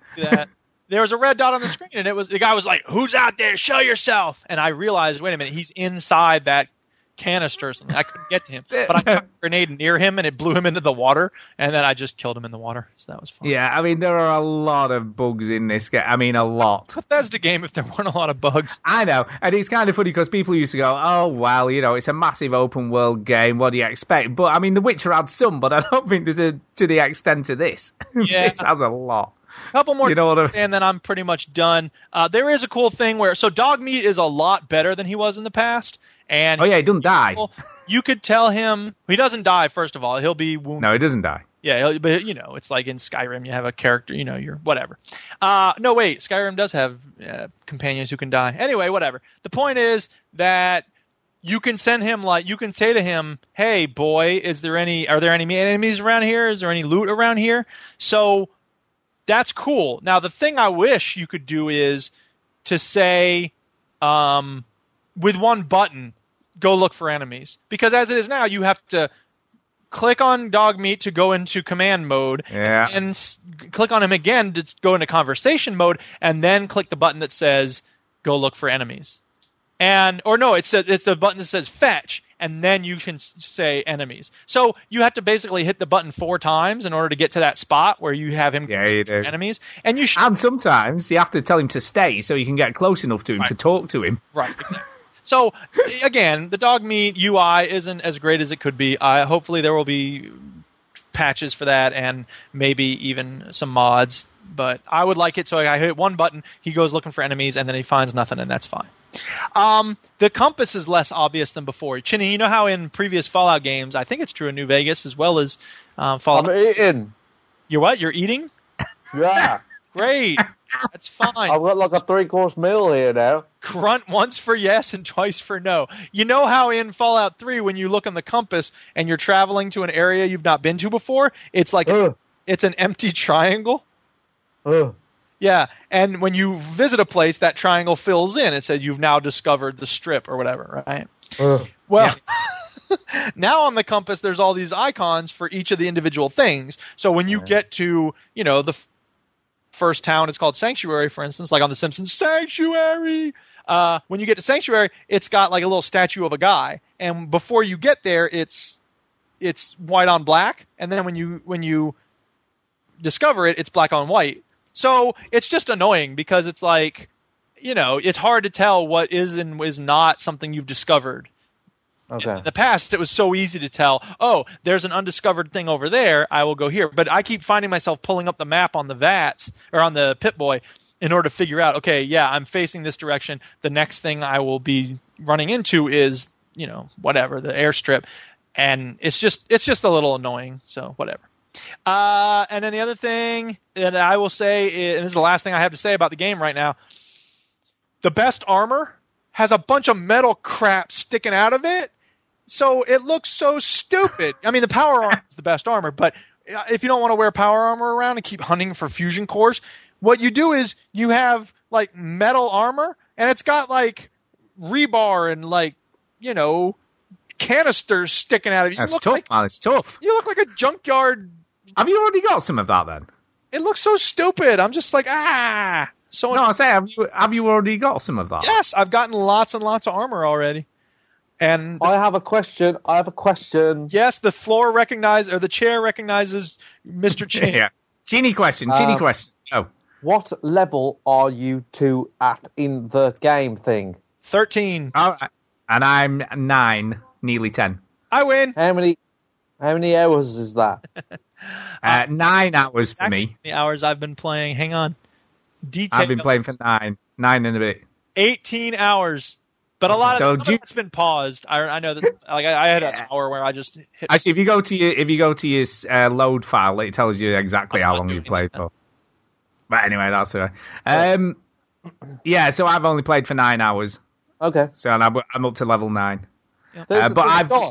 There's a guy, right? Uh, my name's Chinny. Just anyone who wants to know. Um, there's a guy at my brother's work, right, who took the week off to play Fallout Oh yeah, 4. people do. Damn, that's people messed do. up. Took the week off. I tell my students, you play first and then you play. Well, anyway, Study first, then play. You mean?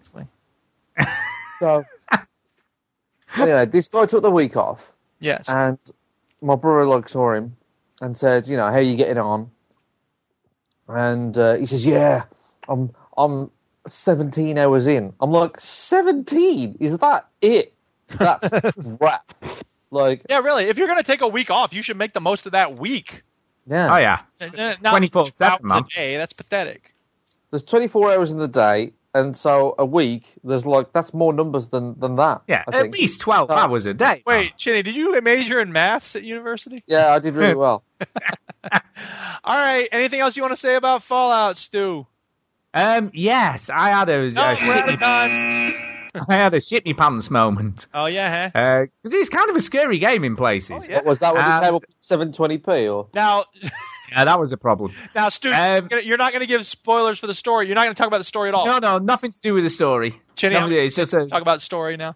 I'm, Nothing I'm to gonna, with story. I'm gonna lose a bet, like about three quid on this. That this is probably No, no, story. Nobody's taking that bet though. Everyone knows he's about to talk about the story. There's nothing to do with the story. Um, just outside Diamond City, uh, there's a there's a large lake. What's that going to do with the story, man? There's just a lake, Oh, uh, and it's man. all, Bunch of it's all irradiated. Spoiler territory. Go ahead. It's it's all irradiated, and it's got like a shack.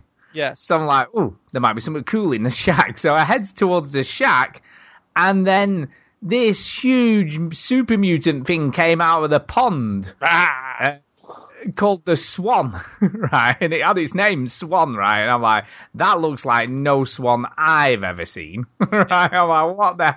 And it moved that fast and hit me once, and I was dead. right? You haven't, you like, haven't been to the swans around like the lakes around here. Stu. They're Oh, no, pretty, uh, I'll say this: the the cool the, they took a thing from The Witcher. The the big bad enemies have a big skull next to their name, so it's like, oh, this is guy's tough. And the the other thing that happens is I've I've it, during the story mode I've beaten a mini boss Yeah. like this character, and you do get cool weapons and stuff when you take down boss characters, which is Uh, kind of cool. So you get something nice. I got something nice, and I was like, oh, this is kind of cool. Uh, and the other thing they've taken from The Witcher as well, I don't know whether you're aware of this, Duke, but obviously in previous Bethesda games, the enemies kind of level up with you and all that jive, and they get harder and all that stuff. Uh, in this, the, it's just the further south you go, the harder the enemies are. okay. So that's, that's kind of it. So obviously, the further you go away from your base, um, the harder the enemies get. That's a wrap on Fallout 4, people. No, Thank that's you. about it, I think. Well, for this week anyway. Right. Next week, Chinny Uh, but, oh, oh, by the way, I know. will be all set to go. Uh, by the way, I just did want to just clarify, even though I did say you know stuff was bugging me, and it is. Uh, overall, though, I, I think the game's excellent. By the way, Yeah. I'm going to make a prediction for next week. Do you want to hear my prediction? I'm going to be ahead what, of you- Stu. haven't played it. yeah. No, I'm going to be ahead of you on the game. Yeah, you probably will be. You probably will be. Um, yeah, because cause my wife she's on holiday this week, so I won't have much time to play. So I won't be Ugh. allowed. Won't be allowed. To I know. Bitch In the way. Jesus, man. You just want to play some games and stuff and stuff. I'll tell you what. Um, yeah, so there you go. Chinny, you can get involved now because there is a bit of news. So you might Oh well yeah, do there it. is. Oh, let me put my drink down. Oh, yeah. Putting news first. We bought these uh, coasters and they're cats in funny hats, and they made me laugh. Oh, coasters. Oh, my. I'm Chinny. I don't want water damage on my table. we have a fucking table. I'm talking about my carpet. Yeah, it's What on the cares? floor. Carpet gets wet. Screw the Yeah, table. You know, it's, we just clean the carpet. I don't know. It's tea in it. Tea, tea will stain. Right. It's true. It's true. I'm with you on this, Chinny. Tea will definitely Tea stay. stain. It does. And coffee, and and acid. So anyway, right, news. I don't believe that red wine on white wine and white wine on red wine shit though. Does anyone believe that? Does that even work? What? I tried it with Red Bull. Apparently, yeah. Apparently, if you if you spill Couldn't find any white bull. So yeah, apparently if you spill red wine on a carpet, right, and then put white wine on it, it cancels out the red wine, so you gets rid of the stain. Ah. works on Yeah. blood stains as well. So anyway, um, Who knows? Right. Uh, Fallout Four was released this week. Do you guys want to talk about it for a bit? Or- about the game. Who Uh, could do? Well, we don't want to talk about it if you haven't played it, so no. Okay, Nice. Uh, Bethesda says that um, $750 million worth of open world RPG dispatched to stores for launch day. Follow up shipments have already started. Yeah. Uh, Fallout 4 launched with a bang this week as Bethesda Softworks' um, latest, latest post apocalyptic open world role playing game arrived to the widespread critical acclaim. Um, the company today proclaimed that the launch was a success, uh, or is a success, or a success, uh, announcing that it has shipped 12 million units worldwide for day one, and about $750 million worth of the game. Yeah, it's pretty good, man. It is pretty good. So they're fine. They're okay. They're doing all right. They're doing all right. Everything's okay. Don't worry about them. Uh, other people that are doing well, by the way, uh, is Black Ops 3. Who'd have known? Oh, yeah. So Activision sales uh, uh, are up significantly over Ghosts and Advanced Warfare. The Black Ops brand of Call of Duty continues to be popular with players. Activision Publishing today announced uh, uh, that Call of Duty Black Ops 3 sold more than 550 million dollars in its three-day opening weekend. Uh, the publisher said that the total uh, that total bests the last two years of installments in the series Call of Duty Ghosts and Advanced Warfare, but it is tough to say how much. When Ghost launched in 2013, Activision moved away from the first day sell-through revenue estimates uh, it had previously given uh, and said that it had just shipped a billion worth of the games uh, on launch day. When Advanced Warfare launched, it skipped the game's specific performance uh, entirely and just said that the Call of Duty franchise has topped 10 billion in revenue.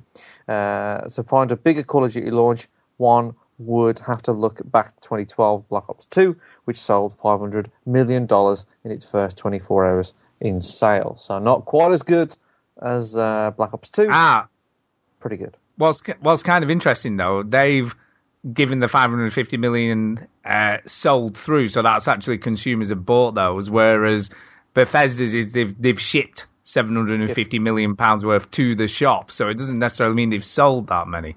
Very different. So, Very.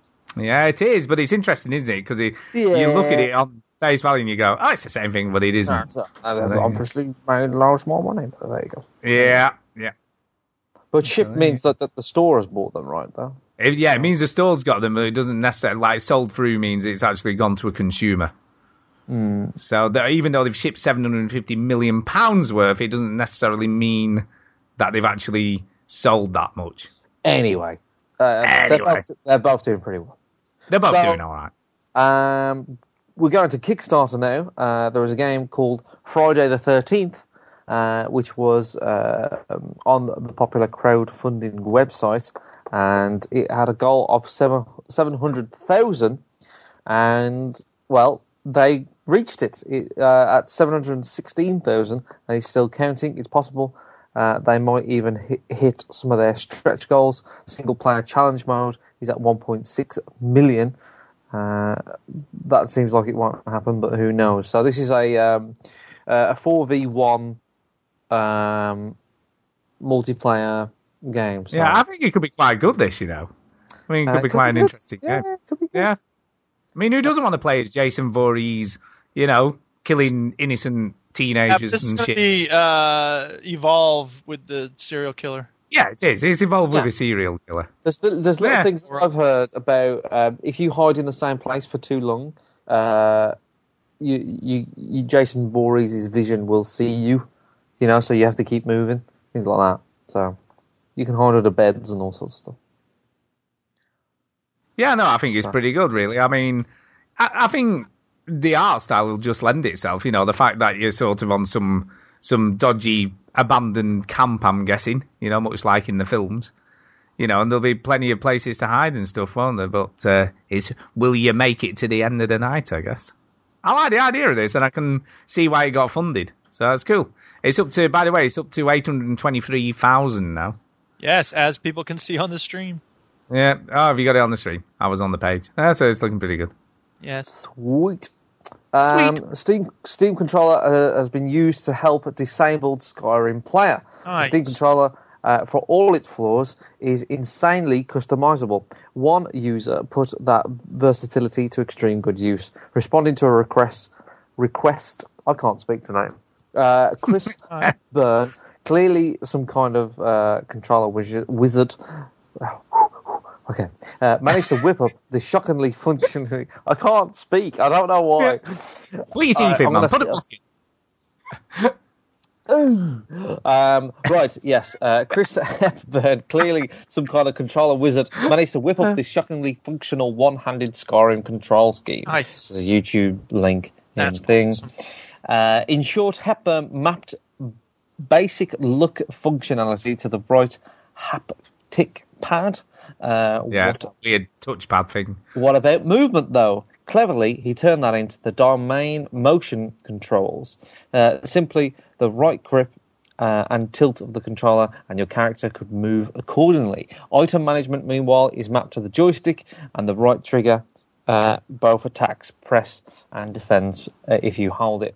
Um, See, uh, the every face button- controller should have this ability to like totally remap itself. We shouldn't have Yeah. to hack things or use Steam control. I mean, I'm glad Steam's got it done, but this should have happened a long time ago. Uh, the face buttons do their usual thing, jump ins and, and whatnot, and you can sprint if you hold down the haptic haptic pad. Um, I have, uh, yeah, there you go. So it's uh, this guy Yeah, it's who couldn't, cool, though, it? Yeah. couldn't play Skyrim can now play Skyrim Yay! on the very customizable uh, motion control Steam controller thing, which is good. This should happen more because people need to play video games. They do. It's true. It's true. I'll tell you what needs to more happen more, Stu. what needs to happen more, mate? Naked. Nakedness. Naked people. Woo! um, even though the game Yes, only came out console gamers. three days ago, there is already a nude mod for Fallout 4. Of course there is. Uh, make that wouldn't there plural. There are new mods. Uh, this shouldn't be surprising. The current mod is only for women. Likewise, not really a surprise, but perhaps somebody is working on a floppy dick physics uh, for the inevitable naked dude mod. I think what's uh, what's interesting because no, they've used right here, man. because they've used the creation engine. Uh, which is obviously the same engine they use for Skyrim. I'm guessing it was pretty easy for the modders to get to work straight away on Fallout 4. Yeah. Well, they probably You know. just copied and pasted what they had. I know, yeah. No messing. Took no time at all, really. it's fine. oh, I love that. Um, there you go. Um, there you go. There you go. Yes, Naked uh, we talked about this a little bit earlier. Um, four months ago, an ultra rare PlayStation Super Nintendo console prototype was discovered and photographed and revealed all on the internet. Interwebs. Only 200 PlayStation Super Nintendo's units were ever made, um, born out of early plans for Nintendo and Sony to team up and release a version of the Super Nintendo ent- Entertainment System with a CD-ROM drive. Um, the vast majority were junked, and the companies decided to go their separate ways, and both of them failed miserably. So it was a huge surprise when in July a surviving relic finally come to light, and now has been switched on. Uh, before it didn't have a power unit and all this stuff, but now it does. Brilliant. Um, Engadget tracked down the, the unit's new owners, father and son, Terry and Dan Diebold, uh, who had carefully coupled uh, the console to a power supply. Uh, SNES games and controllers worked fine, but the unit's CD-ROM drive was not operational. Attempts have been made to repair it, including X-rays of the machine to check. X-rays. They X-rayed the machine. Well, how else are you going to do it? yeah, How Uh, else would you do it? Get it to an X-ray. Take it to the doctors, man. yeah. the airport. Uh, yeah, can you just X-ray- X-ray me SNES for me? after after the X-ray, it turned out that the console had two broken bones. That's brilliant. Oh my god. Um, so I don't know what happened when they switched it on though. Uh, they could play But- SNES games. So they could play SNES games, but the, the CD-ROM drive just doesn't Oh, work. so because everybody because the CD came with it, so everybody wants Yeah. to know what the CD is. Well, the, there's speculation they're saying here that it it was uh, purposefully disabled before leaving Nintendo's clutches as a technology inside it was no longer the company's to release anymore. So they're saying it might have been disabled at the factory before they sent it out. Uh, uh. Talking of So they- mods, Talking of mods, um, remember that game Alien Isolation?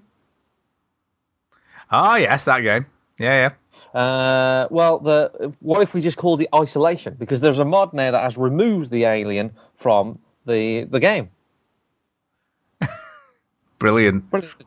Uh, many would argue this defeats the point of the game, but hey, if you wanted to just admire um, the astounding fucking art direction without constantly living in fear and getting poor uh, Amanda Ripley's ob- abdomen impaled by a xenomorph, that's totally a thing you can do now, at least in the PC version. So if you just want to appreciate the the, the environment, I'm assuming you couldn't play through the story though without the alien being around, surely. Let me just Ah. read. I don't care. Brilliant. I don't. Well, apparently it's it doesn't remove it. It just uh, places the alien in a vent and keeps it there. so the the alien the alien is isolated. I thought, yeah. I just wish I had a friend. Yeah. Um, brilliant. So uh, yes, uh, in other news now, uh, backwards compatibility is now on the Xbox One. Um, uh, Xbox One consoles are now backwards compatible with some Xbox 360 games. How do you play the supported Xbox 360 games on the Xbox One? Uh, what happens with the disc-based games? Um, this uh, Kotaku article has a video tutorial. Microsoft Console supports about 100 uh, 360 games as I speak on the something of November uh, 2015. And weirdly, the Xbox One store doesn't currently let you buy any of the backwards compatible games. You can buy them digitally through your 360 or on Xbox.com, but then you can download them through your Xbox One. Very strange. so Um, so is it not as straightforward as just sticking the disc in? Then I'm guessing. Uh, at the moment, I don't so. I don't know, but Well, I mean, if there's a if there's a tutorial for how to do it, I'm guessing it's more complex than just go. I'll just stick the disc in and play the game. Uh. games that he's installing on this YouTube video seem to be Xbox Live Arcade games. Right. So I don't. I mean, I don't know how this works. So it's a bit weird, isn't it? Uh, you can work with disc games. He just, I just heard him sort of say something about that, but what? Mind you, there's nothing. that- There's. I still don't think there's that many major games on there that people are going to be that interested in playing at the moment. Well, there's a, Uh, Halo Wars is the only thing that matters really. So. Yeah, Halo Wars is is playable. Uh, don't So you, you're sorted. You're sorted, Chinny. Indeed, you do. Carry on Um, playing it. Video games uh, in the UK uh, are going to get um, some funding if they meet some criteria. Ooh, criteria. I heard about that. There's nothing better than spending uh, the government's money, uh, which is essentially the taxpayers' money, which is our money. Anyway, uh, the UK government's Game Fund, uh, which was launched officially last month by Culture and Digital Economy Minister Ed Vildairi, uh, has opened Oh, yeah. an application. Um, you have to say his name like you're vomiting. Um, Okay. Has opened an application process for its first round. The fund will be allocating four million pounds worth of public money over the next four years in grants of twenty-five thousand pounds, each aiming to help the smallest indies get off the ground. But hey, if you're an indie, hold your fucking horses because you need to find two industry peers. You can ask me because I'm one of them. Uh, no, I'm not. Yes, I am. Uh, to nominate them, they need to be nominated by industry peers. So I've got Peter Molyneux's number here. Um, all creative rights and IP ownership remain with the applicant's hand. Actually, Um, we, we'd be all right, man. We know quite a few game developers, don't we? We could get Yeah. someone to help out. Yeah, Yeah, well, that's all right. Shine Bedlam. Yeah, we know loads of people. Um, could I, I need to do an accent? So could I have an accent, please? Um, I think it should be a British accent, but a regional sort of. okay, okay. What about Welsh? What about Welsh? No, do Welsh much. A Welsh Scousher. Yeah. well, it's near. It's near there. Yeah. But, uh, yeah, it's not too far. Um, it's on the border. I'm not going to do a Welsh Scouser. Um, uh, okay, here we go. Time to shine, Mike. Uh, we're incredibly excited about this first round, you see. Uh, uh, but it's just a small first step, you know, when they walked on the moon, but not quite the same, really. Uh, amongst a range of planned funding packages and talented support projects, said Paul Durrant, MD of for a non-for-profit, which we all know what non-for-profit means. Uh, the project is uh, being run by I don't know something. He says uh, we're going to join things up so that uh, there's a significant overlap between supported companies. Um, the wealth of the UK games development talent and experience mentors, with all of those contributing to value growth in the UK Sound like you're going to sing that bit. ecosystem. Said Paul. Uh. Something about video games, people getting money. There we go. Something, something about video. No, uh, funding is very good. As, as a um, business person type man, um, we've had a lot of funding. Uh, yeah, I was going to say who's taking advantage of cash handouts. You've had some of them, haven't you? cash. Um, yeah, we get, we get, we get funding for things, and and uh, as a small business, you are sort of eligible for these things, and it helps massively. Um, How, you how know, do you think you got that fancy sports car and new house he's got and all that stuff, man? Chad Wooden wipes his ass with six hundred dollars. caviar does not buy itself, I have to say. Um, no, the- the- things like the uh, the drone actually was match funded, where we we we pay half and then the the, the the funding body gives us the other half. We bought kit and equipment that we wouldn't have been able. When me and Matt started the business, we had um, a laptop and a camera and some software, but then we got like a few grand of funding and we bought loads of kit, recording equipment, and it just helped us a lot to get off the ground. So you do sort of read these things and you know does it really help i mean we didn't get 25 grand so to get 25 grand you know that can pay you know for a few months contracts for a few people and you can get a game going in two three months You and, can do it!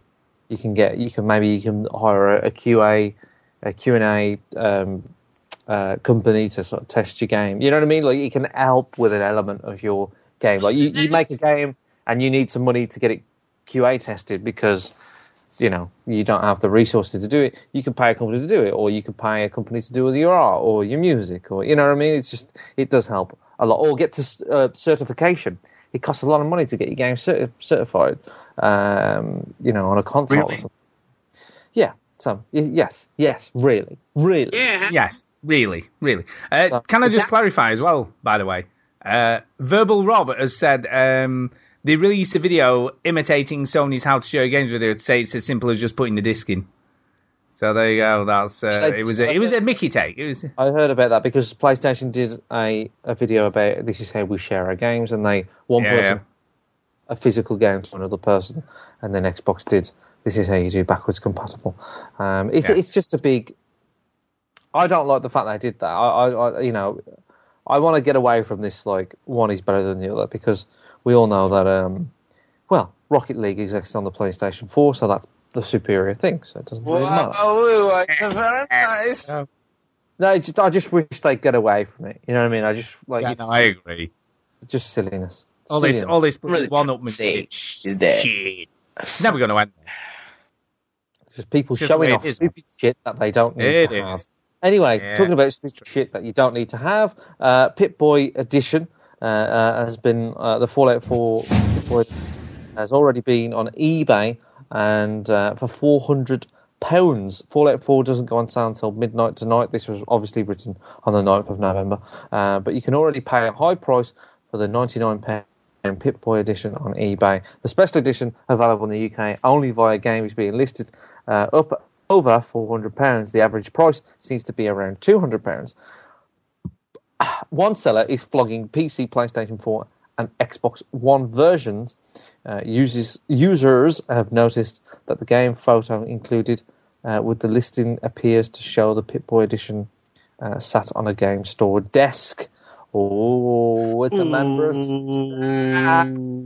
naughty bastard. Uh, some game customers are still waiting to hear if they receive their Pip Boy edition orders after the problems with the chain payment last week. Um, Uh, for those who can't hold, get hold of the Pip Boy uh, by other means, eBay is a pricey alternative for idiots. Yeah, I mean, but like I said earlier, when Duke rudely cut me off, uh, yeah, Feng Shui, Ah, so rude. uh, Feng Shui got his. He went to he went to the midnight launch and he um, he got the Pip-Boy edition, which he'd pre-ordered on the day that they announced that you could pre-order it, which he didn't intend to do. Uh, he basically went into game for something else, and while he was there, the, the lad did the usual. Do you want to pre-order any games? And he was like, "No, not really." And he went, "Oh, well, they've just announced this Pip-Boy edition thing for Fallout 4. Do you want to want to pre-order that? They're going to be limited edition." And he's like, well, "What is it?" So he told him, he's like, "Oh, all right then." So he's currently trying to flog that for 250 quid. And he, so he got that. So that's the Xbox One version, by the way. He, he, I wasn't allowed to actually look at it, uh, only the outside of the box, because obviously he didn't want to open it, because he's selling it as new and all that bollocks. So I haven't actually seen a Pip-Boy at all. so I've seen the box. The box was cool. I've got to say the the case it comes in was kind of cool. Um, and he also bought the, a normal copy for the PS4, so he's playing it on the PS4, but he's got an Xbox One Pip-Boy edition that he's selling. Yay. So I don't know. so there you go. Man, why don't people just Um, get jobs? I know. And he yeah. got a. Did he get extra stuff though? Because he went to the midnight lounge, he got an extra T-shirt, and he got something else as well. He got about two or three different things. So. I want people to start paying me in time. This whole thing about you can get money off. Well, you know what? Can I get time out of it? If not, it's not worth Yeah. the time. I like me the what I way wanted you, for Christmas. that, Tara that asked me put what I my wanted for Christmas, and I just went time. I just said time. Yeah. Yeah, uh, did you like my homemade Pip-Boy? It was pretty good. Pretty sick. Do you know what the worst thing was? I You could sellotaped have it. wrote, the Pit- you could have wrote the word Pip-Boy straight. Yeah. Look, man, I took ages making that. Um, what was funny though, right? I sellotaped, You have problems, dude. I sellotaped my phone to my arm, right? And then, and then when I tried to take it off, I ripped all the hairs off my arm. I was like, oh, that hurts." So yeah, I only did it for the, I only did it for the picture, by the way. I didn't play the game with that on my arm. Yes, you did. Yeah. You know you got that on right now. Quit lying. Uh, uh, by the way, have you had a look at the Pip-Boy app? It's alright. It's just basically a Pip-Boy on a phone. That's all it is. I have a shout out for that. I will go ahead and do it now because uh, Turtle 502 here, I'll put it up here. Uh, he put the Pip-Boy app on his wall. He projected it onto his wall. How cool is that? That is cool. So, but how does he? So, is he pressing it, or what? What's he doing? Pressing it on the screen, and that works, is it? I. He's got the app connected to his. Oh, just with his map. Yeah. Oh, I see what he did there. That's kind of a cool idea. He's playing the game while he's got the map on the screen. It's so yeah, cool. so he can see where he is. Yeah, Yeah. that makes sense. Like that's really cool. See, that's useful. If someone's found a use for the Pip-Boy app. Exactly. I like that. I mean, the Pip-Boy app is useful in general because you do item management without having to stop the game. But you know, in general, you're going to want to pause anyway, right? So yeah, because you're going to be messing with it. the map's the most important thing. But then again, is it weird to have a map constantly updating while you're playing the game? Is that not cheating? Turtle 502, you're a cheater. Hey, by the way, again, another thing it doesn't tell you, but I was found, found kind of cool. I'm assuming it did this in Fallout 3, but I never realised or whatever. It's probably another one of my remisses. Uh, You're wrong. but if you if you hold down the Pip-Boy button, it turns into a torch. yeah. And I was like, oh, that's kind of cool. Fallout 3. Yeah. I was like, oh, that's You useful. have some indication of that? You really never knew that, Stu. No, did you know how I found out? because he, I just happened, I just happened to press the Pip-Boy button a bit longer than normal, and I was like, oh, it's a torch. So lonely. Really? Lonely. Uh, lonely.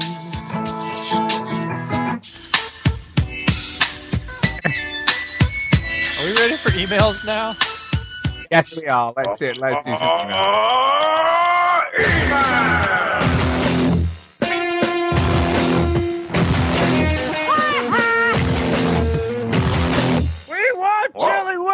Willy. We want Chili Willy.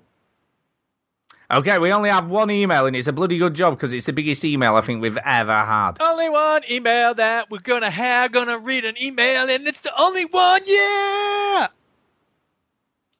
Oh my god! Actually, we've got. Oh, right. Oh my god! He sent us another email. Bloody Well, hell! two Hi. emails that we're gonna. I know. It's just it's one come tonight. Emails one, and then the other, and we're going. Right, I better go for this because it's. that we received Right. them in.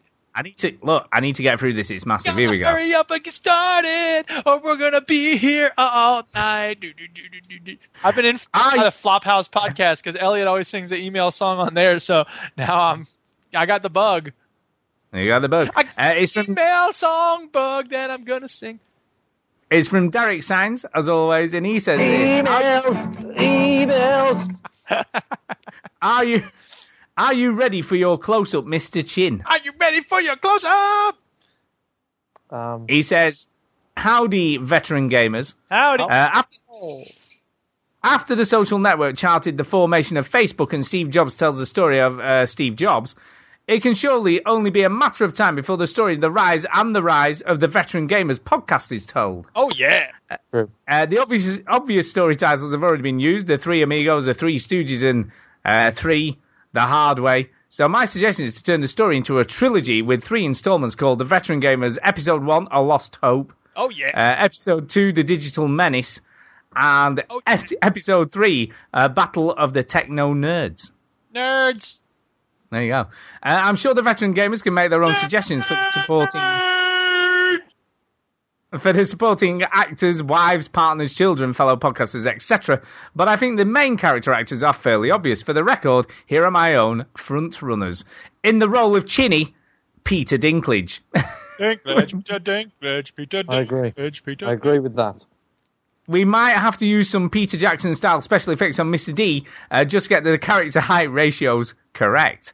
Uh, in the role of Stu, Peter Dinklage, Peter Dinklage. Uh, in the role of Stu, Sandra Bullock.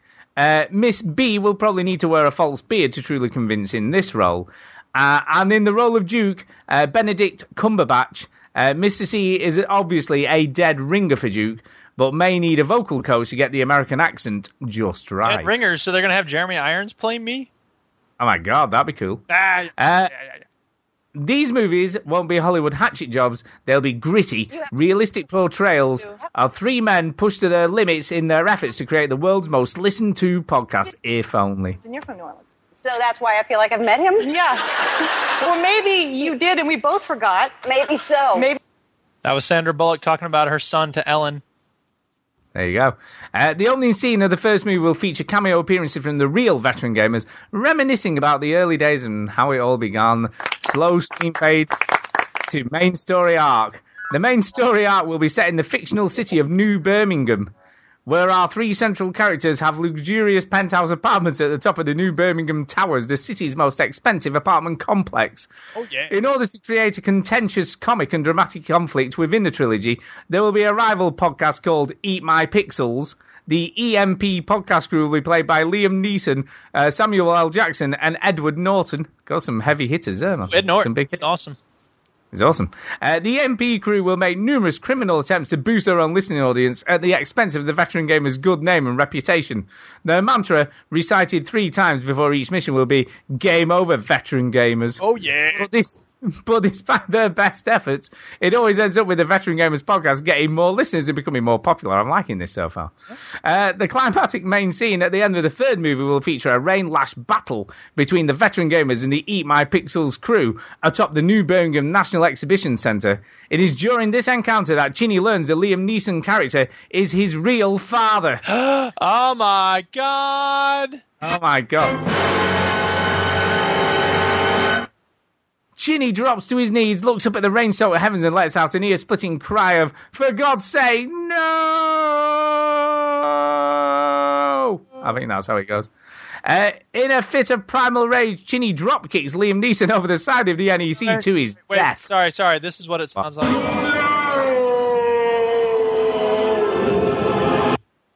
That's perfect. Yes. Uh, the other members of the MP crew are quickly overcome by Stu and Duke and are soon in police custody.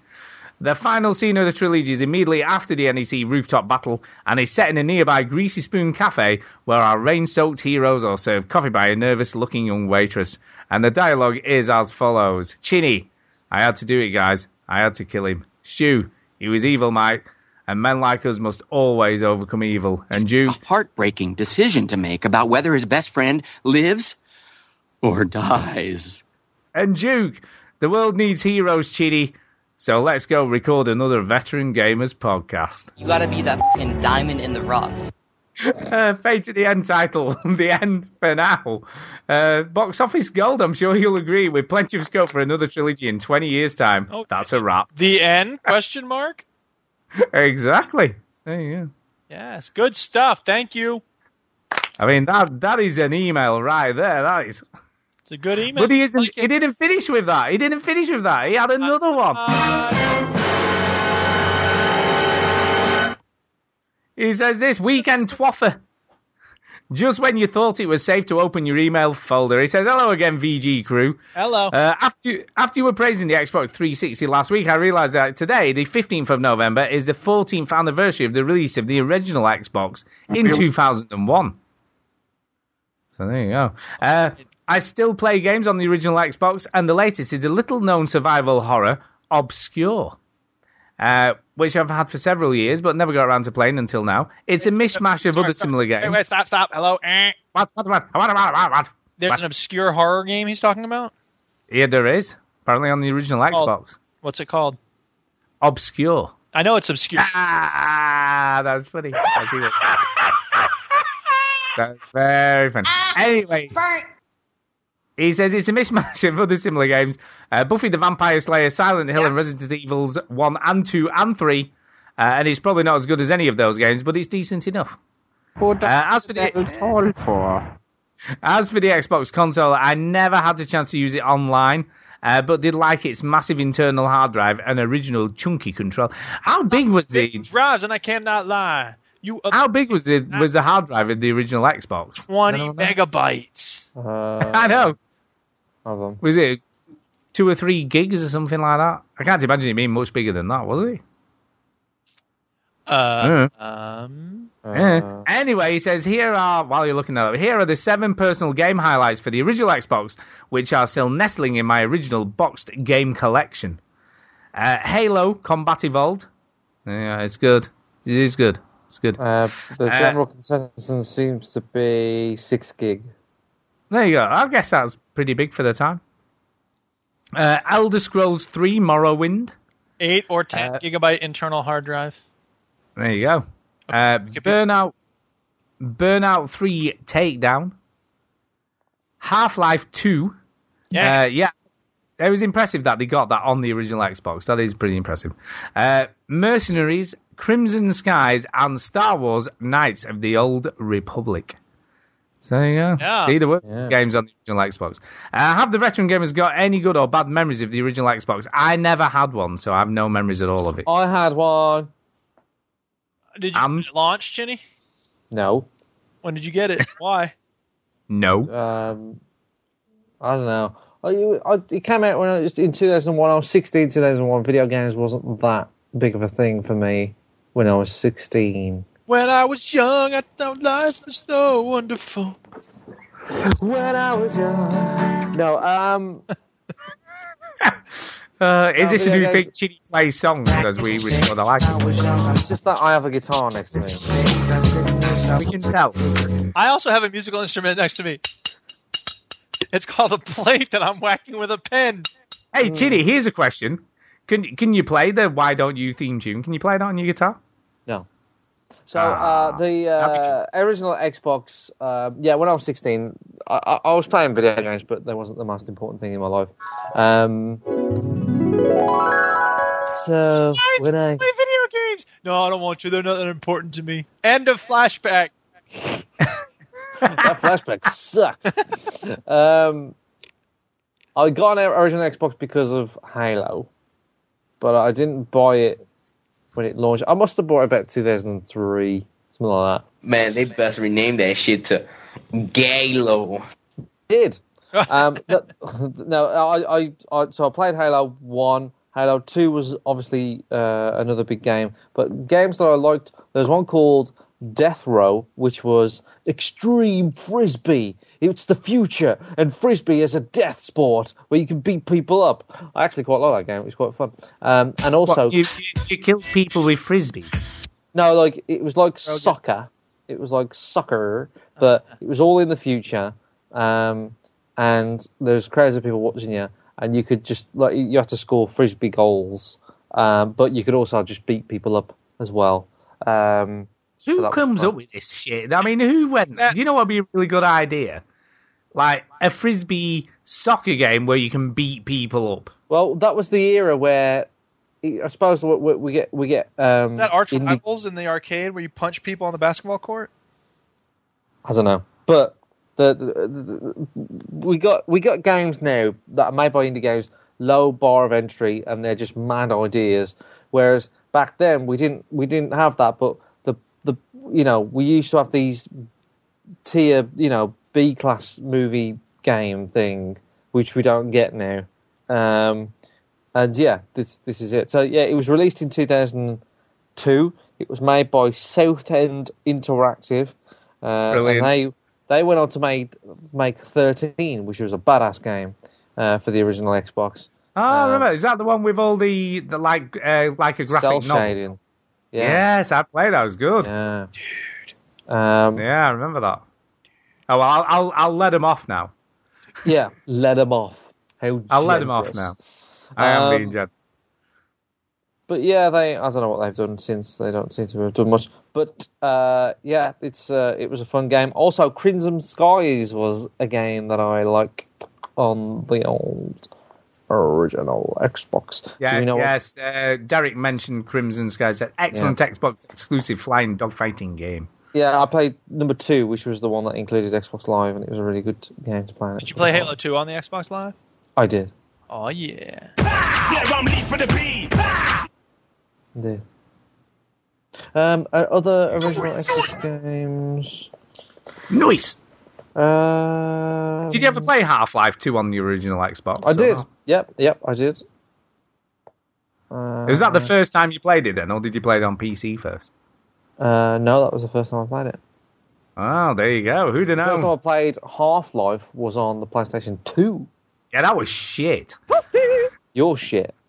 No, Um, seriously, not not Half Life. Just the version on PlayStation Two was Well, terrible. if I, I didn't know any better, so me and Marsh were playing it, and we thought it was great. So shut up. um, Uh, and I, I actually, in about 2000, I was I was a PC gamer. I played a lot of uh, um, Tomb Raider on the PC and Worms Armageddon and Soldier of Fortune 2 online was like Soldier a massive, Fortune Two. massive thing That for was me. like- I, I was just going to say that was like a first-person version of Happy Wheels. Yeah, but like I never got that because I never played the campaign. I only played the Oh, online. it was horrible. Man. It was horrible. I only played the multiplayer, and I know all those maps like the back of my hand still. So um, There you go. yeah, I was into PCs a little bit back then, and then uh, then the 360 came out. And, It is, and the rest is history. mm, mm. History. History. Um, History. Yeah, if I'm if I'm right, I don't think Derek has got a next, well, a current generation. I st- I'll still say next generation, but a current generation console yet. I mean, Mm. he's still on his 360 because he said he's looking at buying one early next year, didn't he? I think in one of his emails. So Buy whatever your friends are playing. Yeah, really. yeah, just do that, man. That's the easiest way to do it. Um, that's kind of it, really. So we need to do some uh, shout outs and get the hell out of here. That's it, so, baby. We're almost done. We're almost done. Shout out! Hey!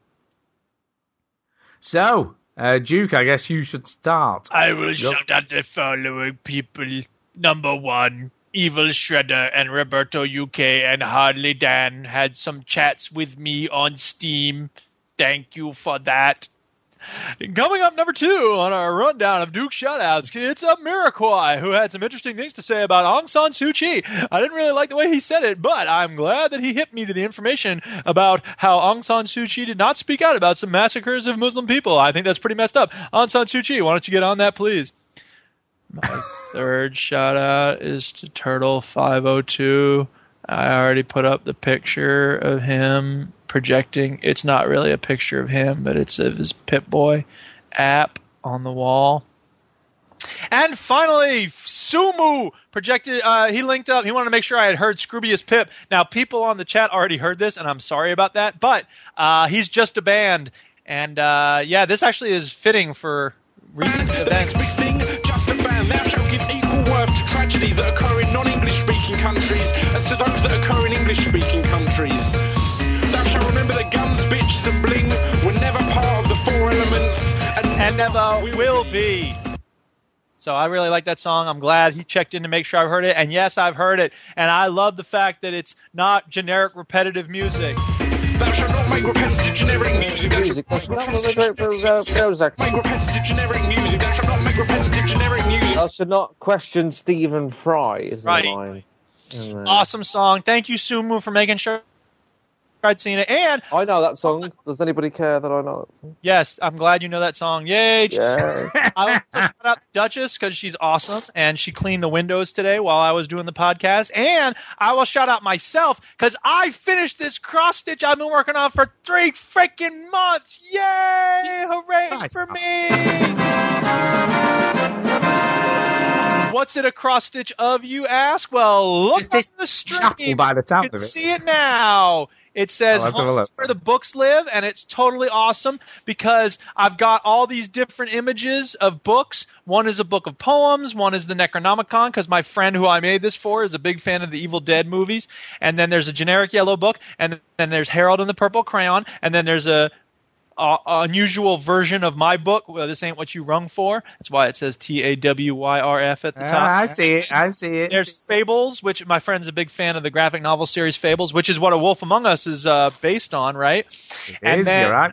Uh, she likes Tolkien, so that's J.R.R. Tolkien's logo. Next to that, there's a generic brown book with a cool design that I put on there. And then Le Petit Prince by Antoine de Saint-Exupéry. It's actually a very skinny book, but I had to put the title on there. So it's a beautiful deluxe illustrated version. That's the way I think about that. And then there's a book about Honoré de Balzac. Honoré de Balzac.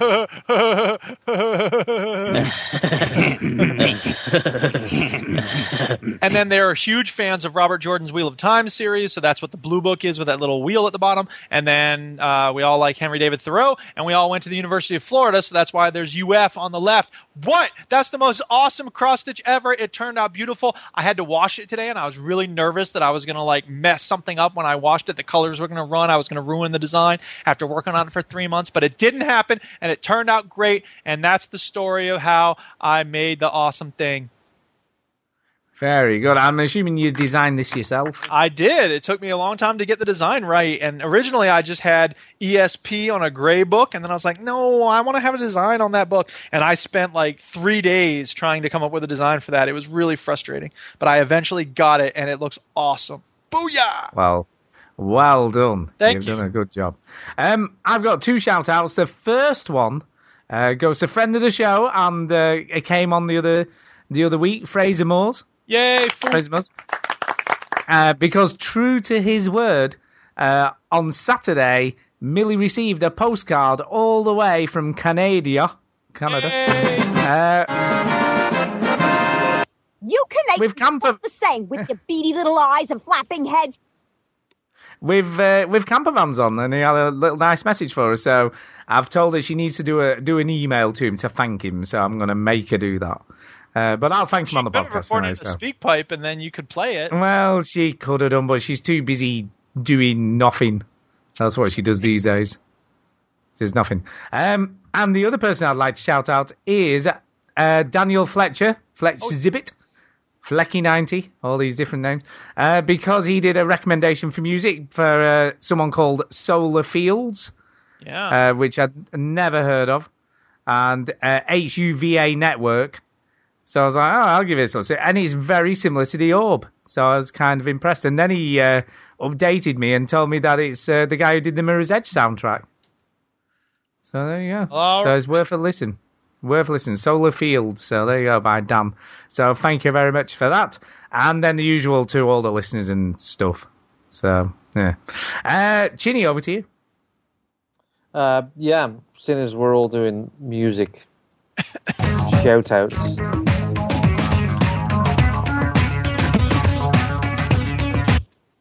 Hold it down like a Snapchat. Go over your head like a snapback. Uploaded a pic, double tap that. And your flow so old, Now, this girl, I love Yo. this girl. I'm way too much. Millie loves this. What you stop Right. in the club for? Just dance, man. Like yo from a, Pause. yo from, yo from a. This, this this girl, right? She's from Birmingham, right? And Yeah. the reason why I fell in love with this song in particular, all the songs are pretty good, but the, this this one. Do you know what a tip top is, Stu? No, but Millie listens to that thing. She is always reciting the lyrics from that rap. Well, a tip top is like in, in other places they call them like ice pops or ice sticks or whatever.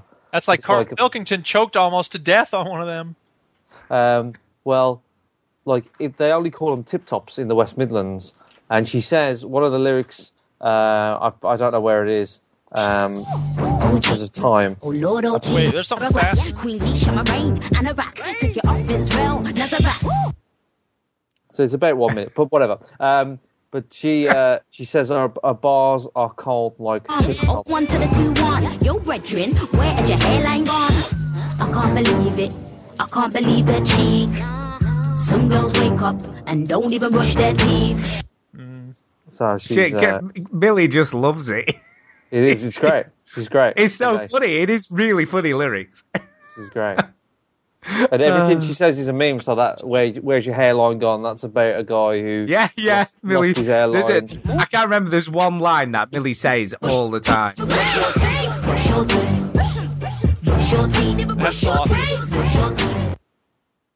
So Tell her and the just- video's great. The video's great as well. She's just walking down the road. She doesn't give a fuck about anything. She's brilliant.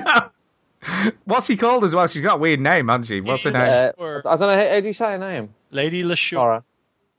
That lady No, it's- Leisha. yeah, Lady Leshurr, like is in leisure. I'm guessing. Like Leisha. Yeah, Lady Leshurr. Yeah, very funny. Uh, but yes, it's so weird that you're. Crisscross, that's awesome. yeah. She's pretty Uh, good. She's pretty good. So there's, there's, But there there's, there's about there's, Dolezal? there's like all these different versions of the Queen's speech that she does, isn't it? It's a bit weird. And I got a light skinned friend that looks like Rachel Dolezal. Talking about Rachel Dolezal, that's awesome. So- and the, video's great. The, the video's great as well. She's just walking down the road. She doesn't give a fuck about anything. Yeah. Yeah, she's smart. She's smart as a tank. She's uh, very good. So there you go. Hey, you haven't Uh, steered me wrong with Lethal Bizzle and stuff, so. See, Millie has taste of some things, I guess. well, yeah, yeah. I've had. So she's from the old 01 to the 2-1.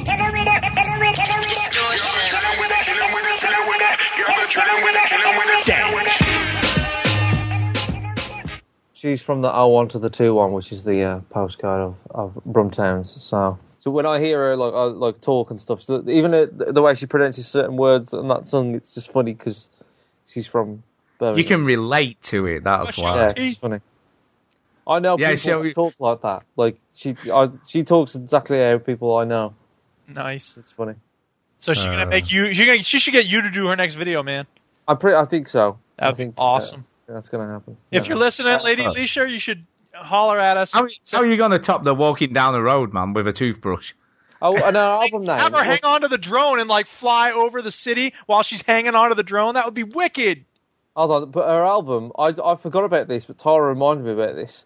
Her album name is called Lookata, Yeah. right? And that is hilarious. The fact that she named her album Lookata is brilliant because there's a show. Do you know why she did this, Stu? No, not a clue. There's a show in England called uh, Jeremy Kyle, right? There is. And um, it's it's basically Jerry Springer, Duke. Nice. Okay. And and and and white trash go on there and just and they talk about the you know these two women fight about oh he's my man he's my man no he's my man and then you think man this put off in your ass! this guy's going to walk out and he must be Brad Pitt because they're all arguing over him and he looks like he's um he looks like he's walked out backwards you know Yeah, Uh, like but anyway but anyway uh, the the uh, the there's there's a bit in there where he, he like J- Jeremy Carl just can't work out what this girl's saying. He, what the girl's saying is, "Look at her," you know, as in, "Look at her." She, you know, she's just a state or whatever, but she pronounces it, "Look at her, look at her," and Jeremy Carl's like, "What? Look at her, look at her, look at her," and it's just this funny exchange that goes on. And Lady Leshurr or Leisure or Leisure uh, has named her album "Look at Her," which is brilliant. Nice. Oh, dearly.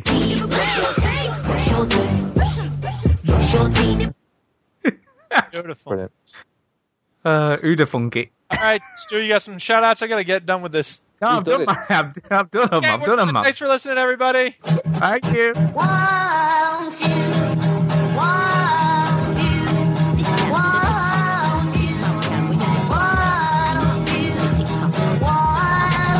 That was it.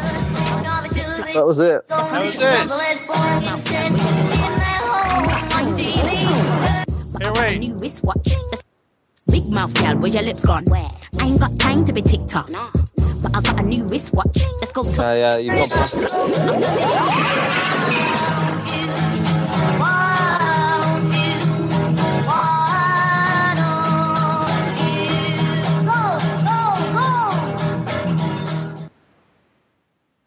Wow. That's it. So, listening, everybody. Chinny, Chinny, are you excited to play Fallout 4 this week then? I'm very. I've been excited to play Fallout 4 this week, but it didn't happen. it just Yeah. didn't happen. Yeah, yeah, yeah. yeah. Yeah. So, do you So take how's- the end of the obstacles that are in your way? Yeah. Um, there's still obstacles, but I think just getting the bedroom back is a big one. Yeah. Uh, yeah. Should be okay this week. Should be okay. Finally, he's got his own gaff. He can Yeah, it's just it's just that Yeah. this week it fell on like a big. We had we had a big filming thing with the NHS, and then we had this Jag, Jaguar Land Rover thing, and it's just like a very busy week, and they're done now. So there, there is bits and bobs to do next week, but nothing as big. We'll have more time. There we go to Matt. Right, see you, Matt. I'm having a couple of days off, man. Fallout No. beckons. Unfortunately, I can't. Just can't have the time for that. But Christmas is coming, so Yeah. There'll soon be gaming time If to you be were in the U.S., you'd have Thanksgiving. Ah. There you go. Yeah, baby. Yeah, when you're self-employed, that stuff doesn't count. no, Well, really. you got to have a day off for Thanksgiving, even if you're self-employed. Everything shuts down, except yeah. for those horrible stores that try to get Black Friday deals on Thanksgiving itself. That's just evil. I hate it. Evil. Yup. Right. Anyway. All right. Um, Thanks for listening. yeah. Thanks people for listening, Thanks everybody Um, in the chat. Thank you, yeah. you guys. Guys. Stop And- streaming now.